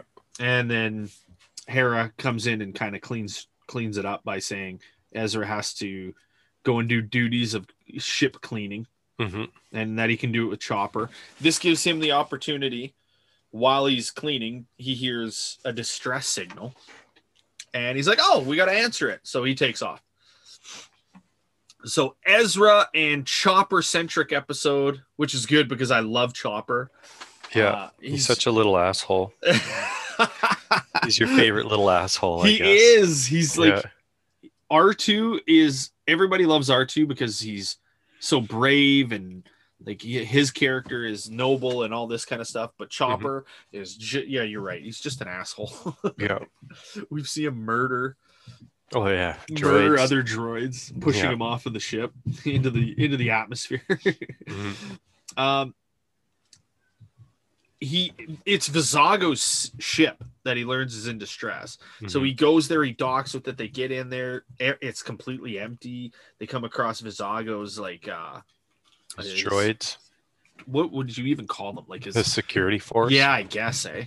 hmm Um, they're deactivated. He gets to the cockpit of the ship, and there's a guy underneath, and he's working on the ship. I guess he pops his head out, and oh, it's Hondo, Hondo Ohnaka. How's it going, buddy? Yep. and it's the Hondo we know and love. He's as witty and quip like equipped Yeah. as possibly can. Yep. Um, he tells he, he tells uh Lando Calrissian because that's what yeah, Ezra that's calls Ezra himself. calls himself. He he says that he won the ship from Brazago in a friendly game of sabacc hmm which is hilarious. They escape from an Imperial checkpoint. Uh, they arrive at a station where Hondo is trying to do business, and they find out that the person he's doing business with is what's his face, Azmorigan. Yeah, it's Morgan. Oh yeah. I couldn't remember his name either. The Yeah. really ugly, gross, It's just disgusting. lecherous. Ugh. Yeah. Yeah. Uh, Azmorigan captures them and then betrays the deal, uh, which Hondo, of course, just loves. he, what does he say? He says something to the effect of like, "Oh, it's, I wish I had thought of that," or something like that. He's all mad. Um, Azmorigan tells Hondo that this isn't Lando Calrissian, it's Mhm. weird that Hondo doesn't know, or or does he know? Well, he he does say like when Entra- Ezra introduces himself, he's like, "Oh, you're younger than I thought you would be," or something like that. Yeah. S- something to that effect. Because like he hasn't met him, but he's heard of him. I But I can't find it remember exactly hard. what he says. I find it hard that Hondo hasn't met Lando I don't know. because Lando's- Lando at this stage is like Billy Dee Williams Lando. So Yeah. he's he's well established. I guess so. So to and Hondo is Hondo. Like there's no way Hondo is that old where he's uh, hiding from everybody. Like I find I think he's playing along with Ezra Maybe. because if he isn't, he's he's dumb. Mm-hmm. Just the way he handles stuff. Yeah. Right. Right. And I think that's kind of a hint. I like that they did it this way, but I just wish they would have been maybe a little more of because when he finds out that he's not, he's like, Why didn't you tell me? Like he's all surprised. um shootout happens. When Chopper comes to the rescue, the pair are victorious, but Ezra has to reveal his force sensitivity when he saves Hondo hmm which is a hilarious scene because Hondo's on this like weird. I I don't even like a It's like an ejector. something like it's a cra- I- Yeah. it makes no sense what this thing is. Is it a Mhm. ship launcher? Maybe I don't know. Yeah, I guess so. and maybe. so he's on it, and Azmorigan loses this box of credits that happens to fall right into Hondo's lap, and he goes, "I'm rich, I'm dead." as he's about to be launched into space, but uh, Ezra saves him with the Force, and Hondo immediately loves it, yeah. and he goes like, "I don't know who you are, but I know what you are. You're a Jedi." And you know Hondo is going to use that to his advantage every single time. hmm Uh, they get back on the ship. They come up with a deal where Ezra's going to join Hondo's crew. And I don't know, like, it seems like Ezra knows what he's talking about there. But when they get out of the cockpit to go do something. Look at the. I think they're looking at the crates of the uh To like divvy up the the generators. the generators, yeah. he he asks Chopper, "Did I just join his crew?"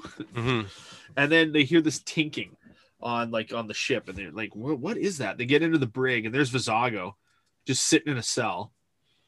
Ezra asks him what he's doing, and blah blah blah. They go back to the cockpit.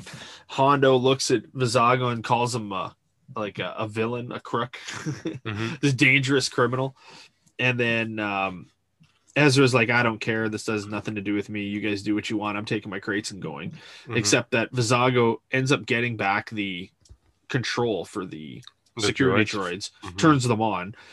Ezra kind of fights them off a little bit, but then loses his lightsaber. And I don't know how he loses his lightsaber, it just falls out of his hands. But Hondo is shooting everything and killing everything. And one of the one of the security droids falls on Vizago. So he's kind of trapped.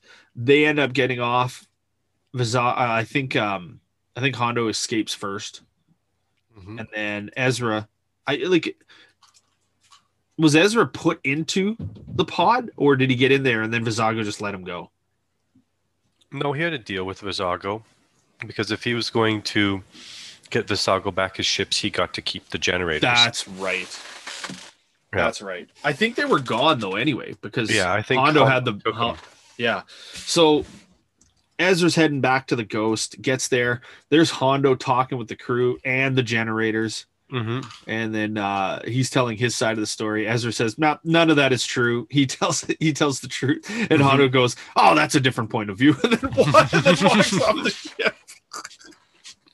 like just like, "Oh, that may or may not have happened," Mhm. and walked away. I love Hondo. The character is so good. hmm He had a really good line too about like, oh, Hondo Ohnaka, and I think what's his name, Azmorigan called him s- "dirty scum" or or something to that effect.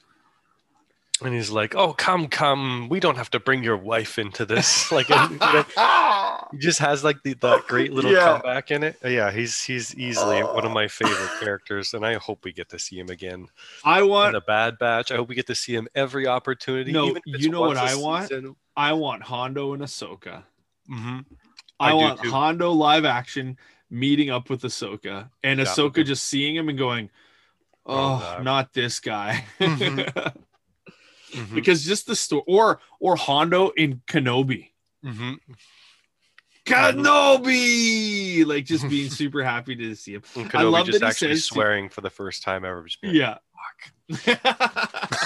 I I would love to see like one of the, my favorite lines in this too is when he first meets Ezra, or he no he first discovers that he's a Jedi. He uh he says he's a Jedi sympathizer. "Mhm." He's turned on the Jedi so many times. and a friend. Yeah. Ah, him and thinks, him and Kenobi are kind of friends. Kinda. yeah. Just a great character.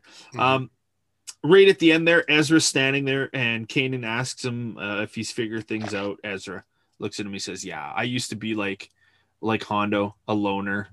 I don't even think Hondo's a loner. He's just at this point in time he is, Mhm. and that that's not him anymore. The ghost is his family, and Mhm. they nice little send off for that episode. Good episode. I like it. It's funny. It, it builds Ezra's character. It reintroduces us to Hondo. This is not the last time we'll see him in the show, and that's awesome. More Hondo equals more fun. Yeah. Wings of the Master. That's the next episode. Starts off with a ghost along with an A wing and a Tantive class transport ship entering a system. Um, they're on, I guess, a, a, mercy mission run to su- to give supplies to people on a planet, but the there's an Imperial blockade led, Yeah. of course, by Agent Kallus Mhm. which Zeb comments on. This is a wing for the uh, for the imps. They rip Mhm. apart Oh yeah. this convoy. Yeah, that was my first comment. I said I feel like it was time we see the rebels really lose. Yeah, and and it this makes Hera look bad hmm because she's leading this assault, and the the transport is like, we can't make it through. They're going to bust us up, and Hera's like, nah, just keep pushing, Yeah. and then it gets blown up. It reminded me of that episode in Clone Wars with Ahsoka when she's leading um, her squad and they Mhm. just get decimated. hmm And it's it's a learning experience for Ahsoka. Here, I didn't get that impression though with Hera. hmm It wasn't like a learning experience. To me, it was a mistake that she made, and they just kind of gave her another chance. hmm And I was like, that's that was kind of weird. I don't know if that's just a writing thing or whatever. Anyway, Kanan sees that this she's very much we need to do this again. We need to do this again. And Kanan's like, you need to slow down. Stop. Rex mentions that he knows uh, an engineer that could potentially uh, give the rebels uh, a fighting chance. hmm So Kanan volunteers Hera for it. hmm she's to meet up with this engineer and figure out what this starfighter is going to look like. The Sato, Commander Sato, okays the whole deal and says, "Yeah, go do it." Hera takes Zeb, Sabine, uh, and I think Chopper is Chopper with them. No, Um, Chopper's with Chopper's with Kanan and Ezra. Yeah. Never mind. So she takes Zeb and Sabine with her in the Phantom. They crash land on this planet that is all sorts of crazy. Apparently, it just messes with fighters, starfighters like crazy. In fact, at one point, they're flying and their hair is doing everything to keep them stable. Mhm. And they pass like this massive rock outcrop, and there's a Hmm. ship that's crashed into it. And Zeb's like, Is that a ship? That was a ship. And Hera's like, No, you're just imagining things. Yeah. And they crash land on this pad, barely survive because their ship is hanging over the ledge. Where Zeb actually takes a step closer to Hera and it starts tipping even more, and they're pushing him back, and then they get saved by um, Quarrie, Mhm. who is a uh, Mon Calamari. I don't understand the species. The Mon Cala. Why do they have crab claw like appendages here, but then hands? Evolution, man. I guess it's so weird. I like that's the only that's the only answer you have to give there. There's no other explanation. Yeah. Uh, all I know is I want to eat his arm. it looks so tasty. hmm but uh, yeah, so he's the master shipbuilder. He's got himself a fancy droid. He introduces them to his latest creation. He calls it the Blade Wing. hmm We know it as the B Wing. Yep. And it is baller. hmm We don't get to see this thing in action nearly as much as we should. No.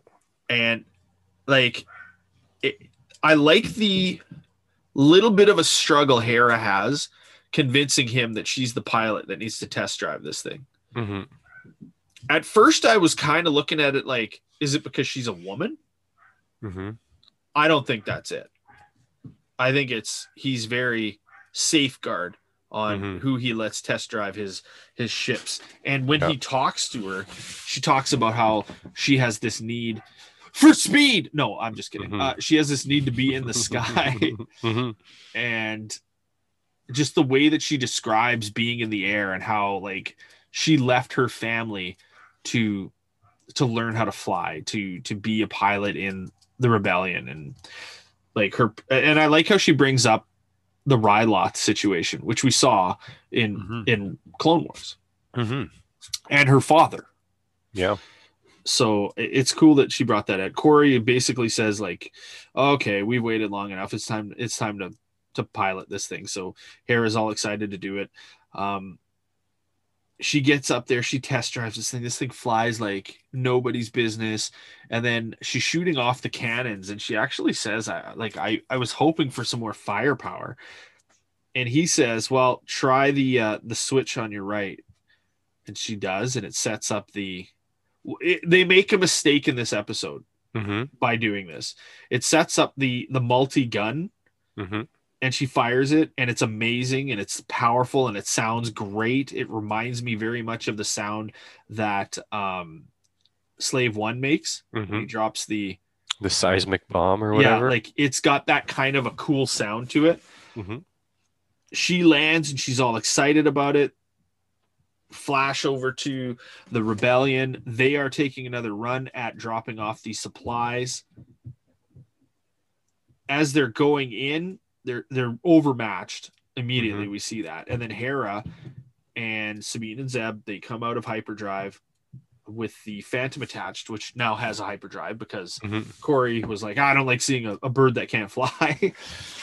and they disembark. She's piloting. Sabine is is running the gun. And I don't understand it. Why? If Hera could do all of the stuff with the gun, why does Sabine need to be in the gun? maybe it's uh Hera. You can do it. I, But know, I know we're just being. You know what I'm saying like, here, right? Yeah, It made maybe no if, sense if for you're in to- war and you got to be paying attention to your surroundings, maybe Yeah. shooting independently would be better. it just seemed weird that she would test drive without Sabine in it. Like it should be two people flying that, Yeah, right? Like so it's just it was just weird. Anyway, but I mean, it does fall off the cliff right away, so maybe it was good that they only had one person in there. yeah, I guess in that response, right? Um so they they they they come out, they're in the B wing. She flies up on the Imperial capital ships, absolutely destroys one of them with the the, the multi cannon. So much so that Kallus is sitting there and going, That's impossible. Mhm. And no, it's not. They have this B Wing and it's super powerful. And the rebels end up dropping the supplies. They jump out of the system. They meet up back with the fleet. Sato commends Quarrie and says that um, was it Mon Mothma or Bail Um, Organa, Bail Organa? It's Bail Organa, I think and so. And says yeah. that they, they they're willing to finance the uh, the uh, operation of building more B wings in secret. And Mhm. Quarrie's like, only if I'm in charge, and then walks off, and then surprisingly promotes Hera to captain Yeah, a Phoenix Squadron. of Phoenix Squadron. That Yeah. she got decimated in the beginning of the episode. Mhm, Yeah, she created that opening herself. She's devilish. So very, very nice little promotion there for Hera, kinda. Uh, yeah. on her way to being General Syndulla, which we hear in Is it Rebels? No Or, no, sorry, Rogue One. in Rogue One, I think. Yeah, it's not in Solo. It's in Rogue One. Yeah. Yeah, and then you know maybe as uh the leader of the Rangers of the New Republic too. Yeah. One day, yeah. Hopefully. That's what I hope.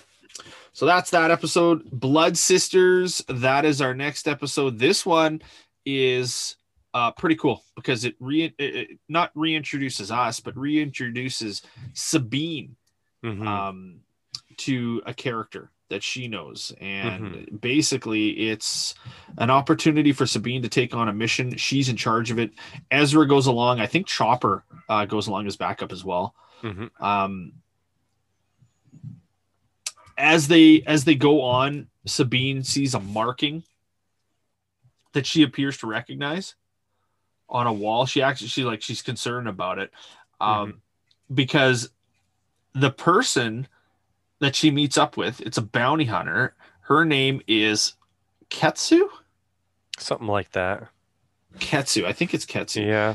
um they have a history sabine and ketsu and and it, she was the one that helped um sabine escape from the imperial academy on mandalore so we learn that there's an imperial academy Mhm. on mandalore they both became bounty hunters and they actually had plans to join black sun hmm which would have been interesting because of course black sun is i guess owned by darth maul Mhm. in the in the grand scheme of things. Mhm. um however ketsu actually left sabine for dead and they kind of broke off there. That's why sabine basically joined the rebellion. Um and that she ketsu didn't believe that sabine had uh, learned anything when it came to being a bounty hunter because the empire had put a bounty out on her so that's why she has this information on uh, stuff that they need to talk about as Mhm. far as the rebellion goes. Yeah, it was nice. We got for yeah, last episode we get uh, you know, a Hera standalone episode pretty much. It's all just Hera, and then this one we get pretty much all just Sabine. Yep. A little bit really of Ezra get- tossed in there, A little bit. but But, it's all know, it's all Sabine oriented. Yeah, Story, yeah. So we like because they haven't really gotten that much now. We just need some Zeb. Yep. And you know a little bit more Kanan maybe, and Well, Zeb's coming, right? We Yeah, get a oh yeah, we get Zeb's a coming. huge huge arc with Zeb that uh, is a lot of fun. Mhm. Um, they are fighting stormtroopers because they're trying to get onto a ship, but uh, they're they're kind of pinned down. Sabine and Ketsu hold off the troopers. Ezra gets actually pushed overboard when a shot from one of the stormtroopers kind of hits the shuttle door. Mhm. He loses his balance, falls over.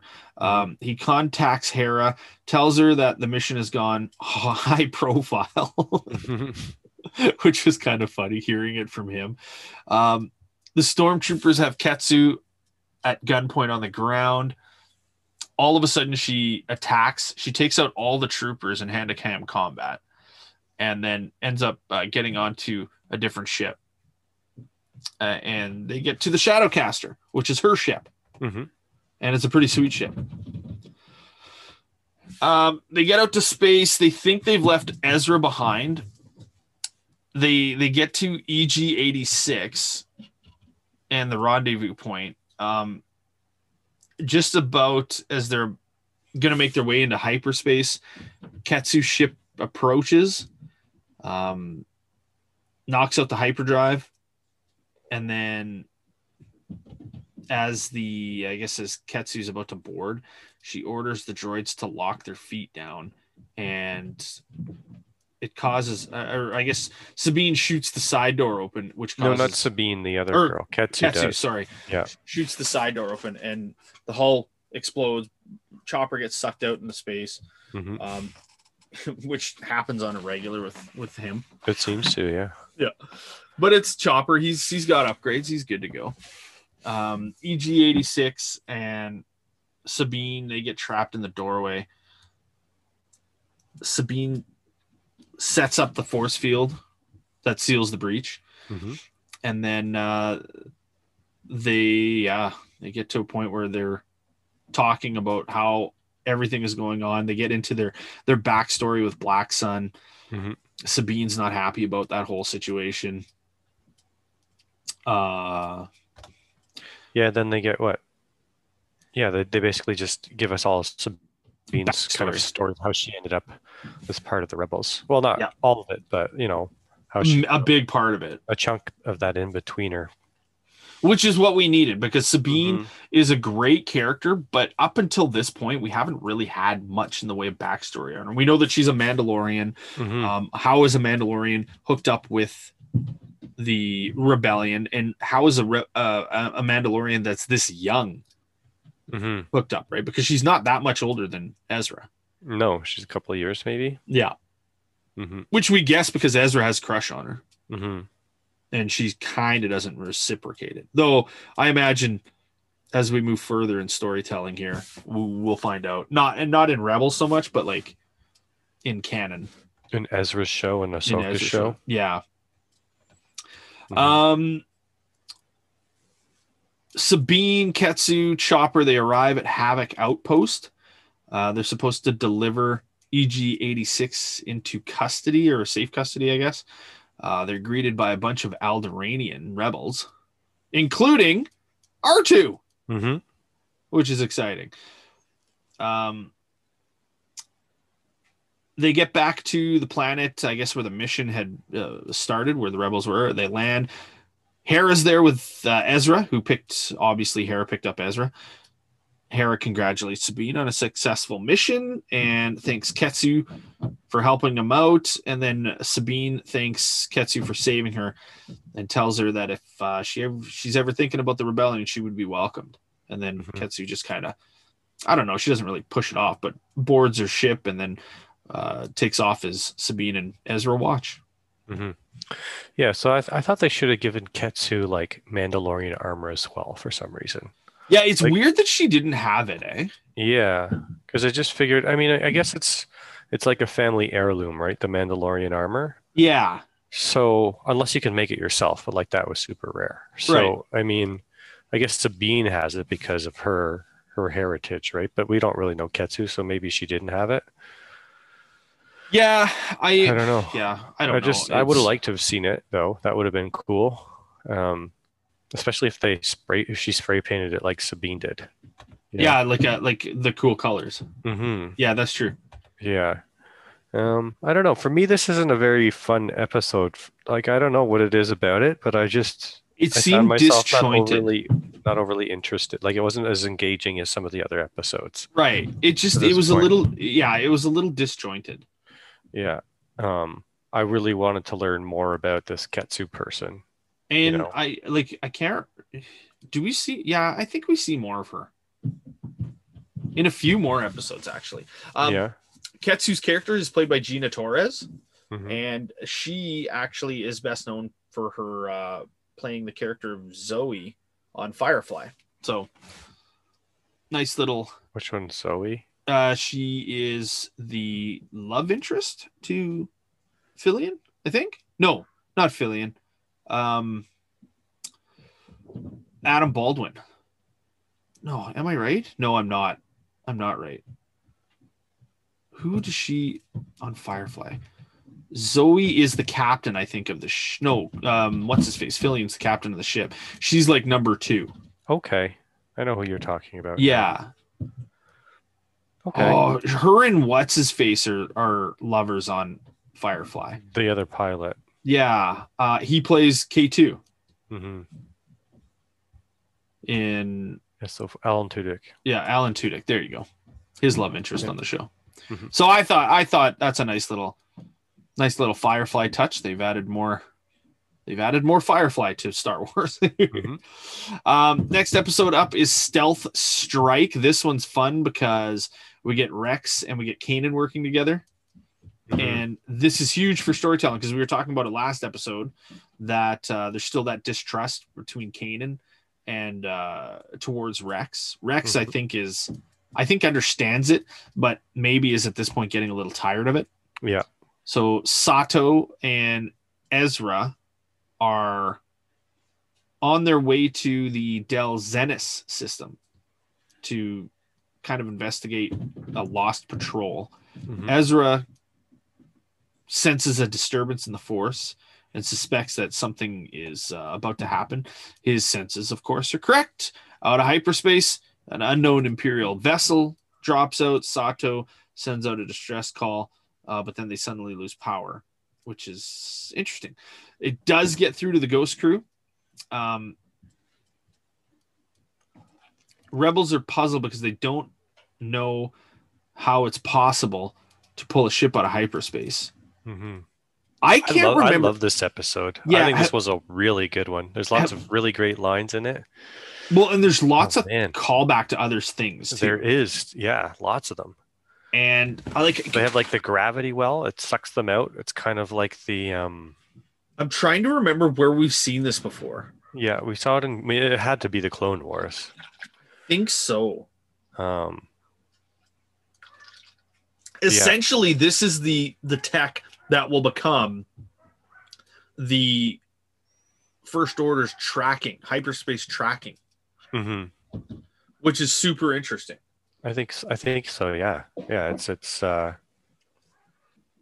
yeah, it's really cool. Like they just pull them out, and then sure enough, they find you know Admiral Sato, Yeah, right, and Ezra, like the two people that they, the Empire needs to find, like almost more than anyone else. well, for sure, big time. Yeah, Kanan has more knowledge on what's going on with the Jedi. Not much, but more than Ezra. Ezra has zero. hmm So yeah, that's a that's a big get for the Empire. Yeah. Um Kanan orders everyone to gear up. They they're going after them. Hera overrules his decision and tells him that he needs to go in with just Rex. hmm And of course, Kanan's like, uh, that's a bad idea. hmm I'd rather take Zeb and, and Sabine, but Hera points out that, you know, Rex kind of uh, important in a mission like this because He knows what to do. yeah, he's he's, He's like kind of the worked best for their soldier. military. He's the best soldier. Like I really like. I was watching this episode again, and I think about it, and like he is really the best soldier. Absolutely, he like is. every he knows all the protocol codes. You know, always. You know, Is it weird that they haven't switched that up? I don't think so. You know, I, I thought about that too, but it goes to show like the it was all part of the plan. In the I guess that's true. right? Like, like why would you rip down the foundation of everything? You know? Yeah, because the, the the, the, clones are supposed to turn to the Galactic or Yeah, they the just Galactic become- Empire. They be they're still the Galactic uh, Republic's uh, army, but then the Galactic Republic just becomes the Empire, Yeah, right? that's true. You're right. So, so like they wouldn't really strip any of that. And only a few clone troopers. Exist. Only a few clone troopers got out of Order 66. Yeah, I don't really understand what happens to the clone troopers. Maybe that's what the Bad Batch is going to explain. We'll see. Yeah, I hope so because the clone troopers are just done away with. Because there's Now- like millions of them still, right? Like once, You would have to think. like they, they say they're retired, but like, like, like, are we talking gangster retired? you You know what I mean, though? Like, like I you would think there would be clones all over the galaxy, right? There's, Yeah, there's and they make millions of them, seem- and they've had kids now, and they make it seem like there's none. Like when yeah, when um when what's her face Bo Katan meets up with with Boba, Boba. Fett. Yeah, She's like, I've seen your face a thousand times, but she doesn't make it sound like she's seen it a thousand times no, his recently. voice, yeah, yeah, Or is, was it his voice? Yeah, voice. his Your voice. voice. You're right. You're right. yeah. So it- yeah, it seems weird. The, Yeah. Granted, this is after the fall of the Empire, but Mhm, still, They'd be old. yeah, But didn't they make Rex canon, like that old man in Return of the Jedi Yes. with the beard? They made Yeah. that Rex. Yeah. yeah. which is cool. I think I really like that too. I thought that was a great idea. It's too bad that a character that is so prominent is made canon into background, but Yeah, but you know Whatever. what? I, I don't think so. I think it wasn't Rex's story, and like he's still part of the rebellion. you're right. And like in in in like uh, I guess Well, and you know the ultimate moment, all the story threads should be weaving together at a certain Yes. spot. You know, yes, so you do right. see all the big characters from all the stories. Story and how and how are they at that time when they're Yeah. filming the film to know that Rex would be that character? exactly? But just to go back and make it him, it's like yeah, that makes sense. It is cool. Um, so Admiral Brom Titus, we're introduced to him. Bridger and Sato, jerk. yeah, Yeah. they are brought on, and Sato tries to convince the admiral that uh, they're members of the corporate alliance, which is interesting. hmm Um, Titus doesn't buy it for one second. Titus knows Kallus, um, and he knows that he'll be pleased to hear that he has Bridger. hmm Somebody evolves already. Like Ezra's gotta like stop talking. Yeah, did you Like he it- really gets in so much trouble with his mouth. But he's know, a kid, right? He is, but he's he's gotta have figured out by now. Like you can't keep using the same aliases everywhere you go Did you? because it gets him in trouble.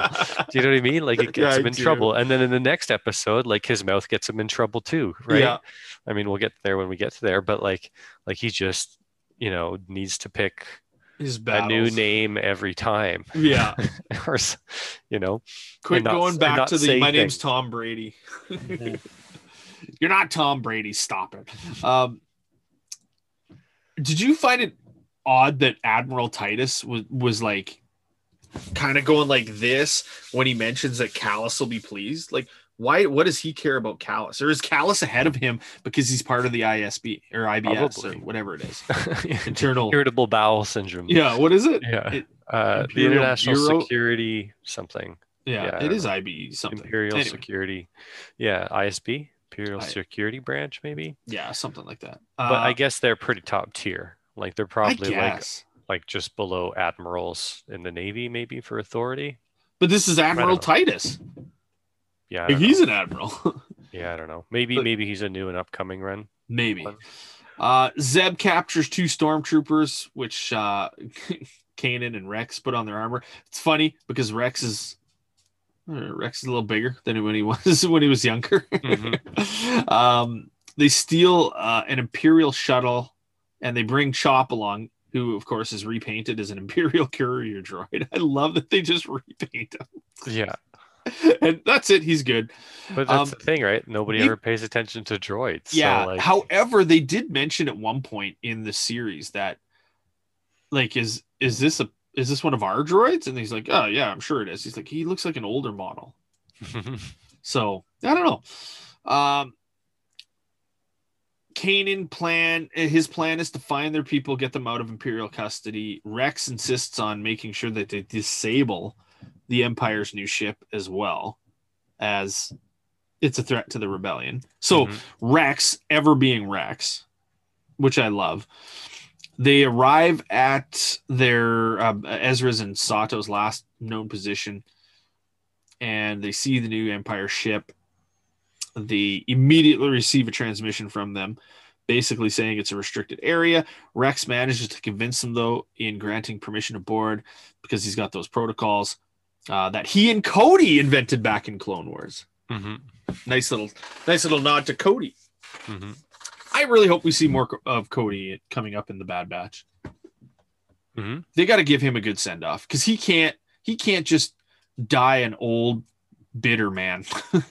Yeah, I know, right? He almost killed Kenobi, your favorite guy. He's got to. yeah, He's got to die horribly. Is that what's got to Like, happen to Cody? it's either he's got to, he's got to be well, eaten by a bug. knocked down, Bug? Down. No, I want to see him in the Kenobi show and Kenobi cut him in half. That's what I want for Commander Cody. uh, Titus informs Kallus about his captives, and then is uh, who is impressed, but warns the admiral, "Don't underestimate Ezra," yeah.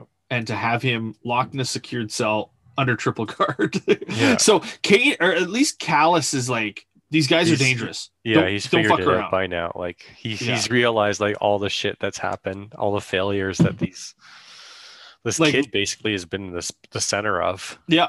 Yeah. um, after they land, Kanan, Rex, and Chopper uh, start searching for Sato and Ezra.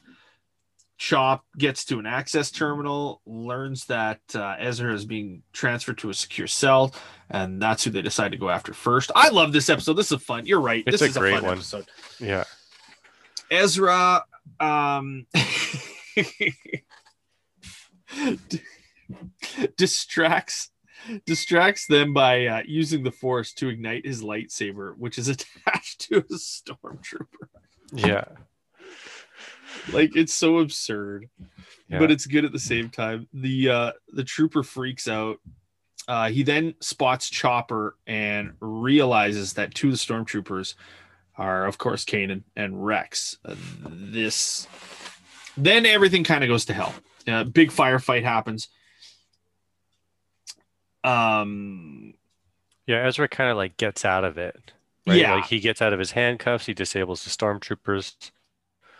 He What's gets his funny gun, and then the two, then Kanan and Rex come around the corner dressed as stormtroopers, and then he guns them down, right, and yeah, knocks, stuns them, and then he's like, "Oh crap, it's Chopper." He's like, "Uh oh." the best is like Kanan's like mad not mad, but he's like, Oh, I can't believe you shot me. And Rex thinks it's funny. yeah, he's like, "You should have, you should have put that on kill, son." something he says something to that effect. He's like, "He didn't know it was us." yeah, exactly.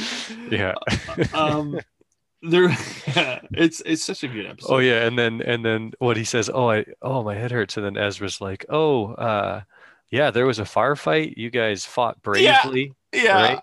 He's like, "Oh, but then you got knocked." it's like, "Oh, uh, thank you," or something. And Kanan's like, "Oh, you're welcome." And then Chopper plays the incident for them, so you can Yes. just straight up see Ezra gunning down Rex and Rex and Kanan as they come around the corner. And there is the asshole bit from Chop.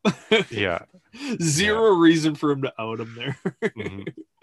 Uh Kanan basically uh they're like I think was it Jane uh Janan was it uh Rex or was it Ezra's idea to split? But Kanan's like, no, we can't. We need to stay together. I can't remember. I I They needed to go and disable the the ship. Kanan didn't want. Kanan was like, it's a rescue mission priority, Yes. and then Rex was like, well, no, we have to disable this ship. This is too dangerous. and Ezra, yeah, Ezra and Ezra starts to agree with him too. Um, basically, they start getting into an argument. Ezra breaks that up, making himself quite clear that they've got to follow his plan, and uh, they split up. Mhm. So Ezra taking charge, which is big. Um, Titus finds out that Ezra has escaped, lock down all the levels, secure the hangar bays, all that kind of stuff, and then also gives his men permission to kill on sight when Mhm. they come across Ezra, which is interesting because that is not something that Kallus would be all about. No, Kallus wants but he captured. he seems to have like some vendetta against Kallus. right? Yes, like- yeah. you know, Well, he wants Kallus' to spot, yeah, maybe. which is again weird because you would think an ah, but I don't know. I don't know the hierarchy of Yeah, of the Imperial Bureau or whatever. The ship is on full lockdown. Stormtroopers are looking for Ezra. Ezra and Chop reach the reactor core, Mhm, and Chopper has a plan that is basically Ezra is the bait. mhm. Ezra gets into the room without being noticed. He spots. Oh, then he gets spotted by the technicians. yeah, They open fire on him. Chopper enters and accesses one of the terminals, turns off the gravity, which makes it actually harder for Ezra to fight back, mhm. and then restores the gravity. Everybody falls, uh, especially the the um, like the, security or whatever. yeah, Yeah, The, the technicians. Ezra somehow makes it safely to a spot, and then um, the two of them get out of there as more stormtroopers enter. Um, meanwhile, Kanan and Rex are like under heavy fire in the detention cell where Sato is. They set them, and then the guy. I guess there's more. It wasn't just Sato and Ezra that were captured. There was other, I guess, rebels, part of the crew. I guess maybe yeah, yeah. they all get out and uh, they're trying to make their way back to Sato's ship. More stormtroopers show up. Rex decides to buy some time by holding off the pursuers. Kanan doesn't like this idea, kind of showing that they're coming, becoming a little more closer Mhm. under under fire, I guess. Yeah. Rex seals the door, uh, and then he gets stunned and captured. Mm-hmm. Rex is brought to Titus, who shows that he's disappointed that Rex has uh, aligned himself with the rebellion. Recalls uh, the, basically that uh, his kind were brought in to bring peace to the galaxy. So nice callback to the Clone Wars there, I guess. Hmm And then offers Rex a chance of redemption by turning over everybody, and then he'd be reinstated into the Imperial Training Academy. Mhm. Rex, of course, refuses. Um, and Titus brings up the alternative, uh, an interrogator droid. Mhm. what a what a mm, just bush league. Like, come up with something else. Yeah.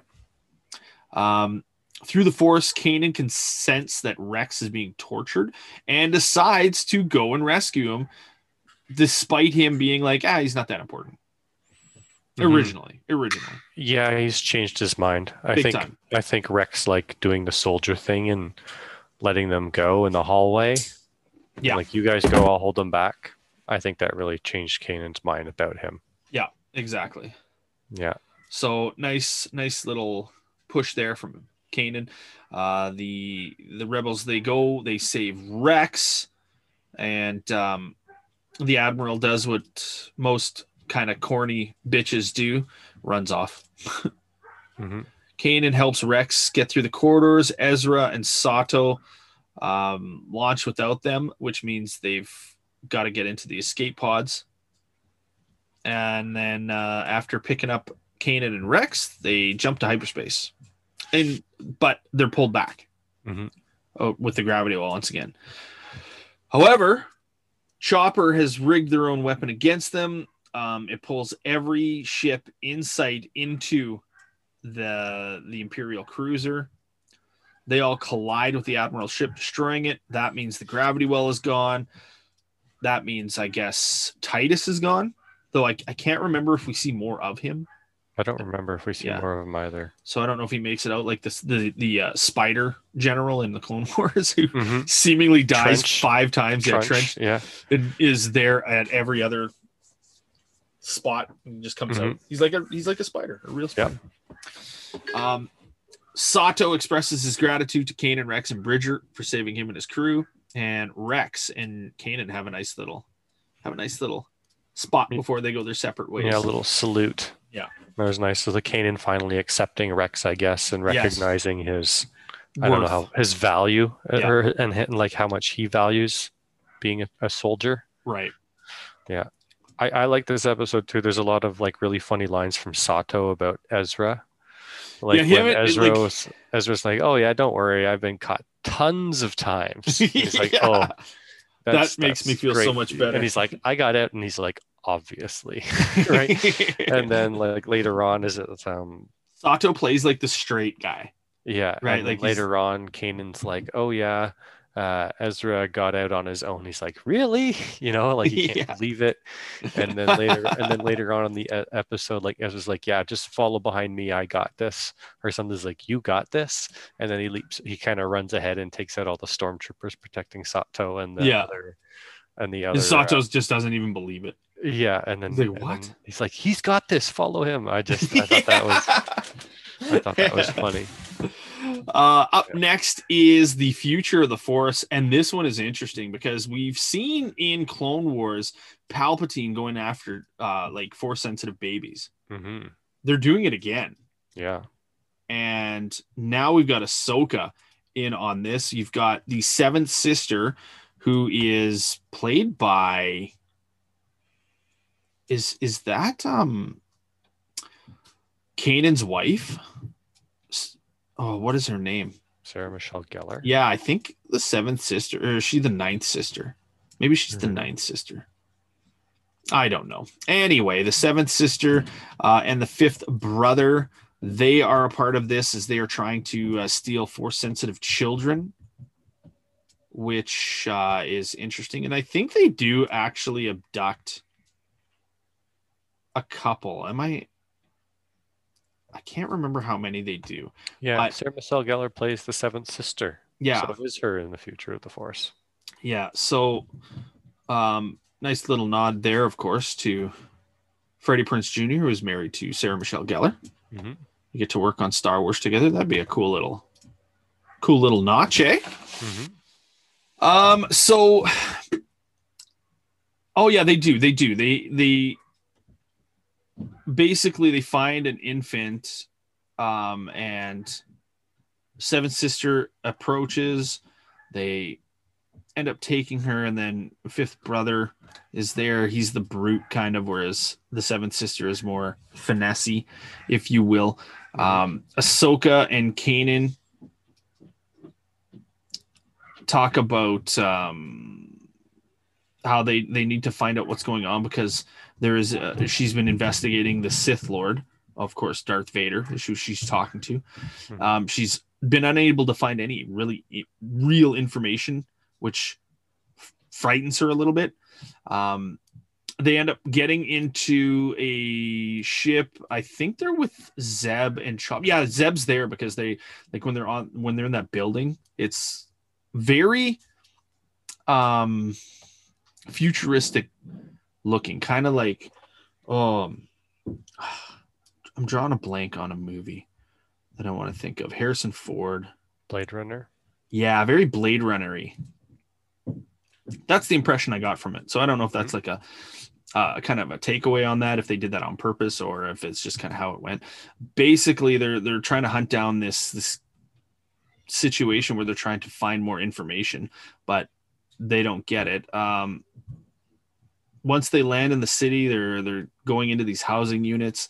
Kanan's there with Zeb and Chopper. They're trying to look for the Inquisitors. Ezra's checking out the apartments. As they keep going, they find a severely damaged ship. And Well, they find the jump grandma. between. So like, um, in the episode, um, like Ahsoka and Kanan split up, right? Because there's Yeah. two leads that Ahsoka has, Yes. and she goes after one, and that turns out to be the grandma at the beginning who Yes. carrying that baby. that Darja. kind of like land on their ship. Yeah. And then, you know, I'm like, wow, that's a really, really unfriendly way to take four sensitive children. You know, like you show up, basically kill all the passengers, and then Do take you- the baby pretty much, except for the grandma. I don't Yeah. really do you find it odd that that would be the way that the Inquisitorius would go? Yeah. Like there, I, I did find that strange. I found that way too forceful. I felt like they would have just done it a lot more subtle, not made it so like the empire is evil way. Do you know yeah. I mean? This gives It's you so that bad evilly. impression. It really gives you a bad impression. I mean, I guess if you leave no citizens behind to What difference tale, who cares? Yeah. If you're the emperor or the empire, you know, but like if one of them survives, like this is terrible for the empire's reputation. Yeah. You know, and then so yeah, and then the, the other one is that uh, the other lead was like this this other force sensitive baby that Kanan Ezra and Zeb go and look and search for, and um, and yeah, they end up in the, they're in some like apartments on some city. Sorry, excuse me, and um, and yeah, they split up. Chopper goes to Chopper with Zeb. I think Zeb has to go find the Yeah. Ships, Yes. And then Kanan and Ezra go looking through the, the buildings, and then they find like that mom who had their kid abduct, abducted, and Yeah. They fight off the uh the Inquisitors, yeah, because they show up. but the much, like, Inquisitors are right like after them. yeah, it's in, it's interesting because like we've seen Kanan advance within the Force, and we've seen his fight with the with the Grand Inquisitors. They Mhm. struggle with the fifth brother and the seventh sister. Well, there's two of them, and it's only one of Kanan. I guess that's true. And Zeb, like, what's Zeb gonna do, right? He's kind of like, yes, he's powerful, but Ezra. yeah, Ezra's still very, very much uh, an infant when it comes to force powers and Yeah, things like that. So, Yeah, like the seventh sister just picks up Ezra and slams him against the back wall, and he's out of the fight right away, right? however, however, when they end up getting back to, is it the is it the port there? Ahsoka Yeah, is With there. the baby because they find it. That's right. Mhm. And Ahsoka dominates the fight. Yeah. like not even close. Now this I struggle with a little bit. I don't struggle with it here. I struggle with it in the Mandalorian because when we see Ahsoka take on that um uh that warlord basically, Yeah. it's it's a pretty even fight. Now is Mhm. Ahsoka doing that you think in that fight in order to get information? Probably. Or- She wants to know where Thrawn is. She can't kill her. I hope that's the case because like her dominating the two uh inquisitors, Mhm. it, it's it's not even close. No. I find it interesting too because I, maybe it's not clear, but like the Inquisitors are like Vader's force, right? But he doesn't train them. I don't know. I don't think he trains them. I think there's a certain He does a little bit. Yeah, he does a little bit. Like I know, like he chops off one of their hands so that they can understand what it is to lose. Yeah, Like, I know that happens. Um, but I don't think he does a lot of the training, which, and I thought it was really interesting because it's like they're like his students or his pupils. Yeah. Anakin's pupils and Vader's pu- Anakin's pupil and Vader's pupils. Do you know what I mean? yeah. Like the Inquisitorius. So I, I don't think that they were trained by Anakin. They couldn't have been. No, I don't think so either. No, or by Vader. Like he just is busy doing Emperor's bidding. Kind What's. What's cool about the fight is Ahsoka catches the Seventh Sister's lightsaber hilt, and then turns off the blades with Yeah, the that was that was that force meditation battle thing, right? yeah, That was that was pretty cool. and the Seventh Sister cannot believe what's going on. Mhm. And then Ahsoka force pushes her into a pillar, beating her. the The fifth brother was not much of a fight. no. um, she ends up jumping onto the phantom they take off and they escape the inquisitors are left basically staring uh, as they fly off knowing that we we're in trouble Mhm. um, the rebels depart they uh, reunite the child with the grandmother and Ahsoka is already aware that uh, the Inquisitors are abducting force sensitive children, and she actually makes uh, a remark about that during the Clone Wars. Mhm. So the thing is, though, the Jedi Order can protect them at that point. They don't have that protection now. Yeah. Now it's the rebellion, right? Yeah. Meanwhile, the Inquisitors return to their landed ships. They're destroyed. They're all they're all mad. And then uh, the Night Sisters probe droid shows up with some information that it caught when it spotted Ezra. Mhm. Um, and that, yep, like you had said the previous episode, Ezra just can't shut up. They find out where the uh, the rebels are hiding. Yeah. So yeah, I, th- I, li- I really like this episode too. It was a good episode. It was good. You know, like I like how Kanan also explains. I think it's with Zeb when they jump out the window to flee the Inquisitors and they just land in the speeder. yeah, He's like, "How did you know a speeder?" How did you-" and Kanan really had like no idea. yeah, I think it was just like a blind trust that that was going to happen or something. Like, a little bit of the Force used there. yeah, yeah, I thought it was a good episode.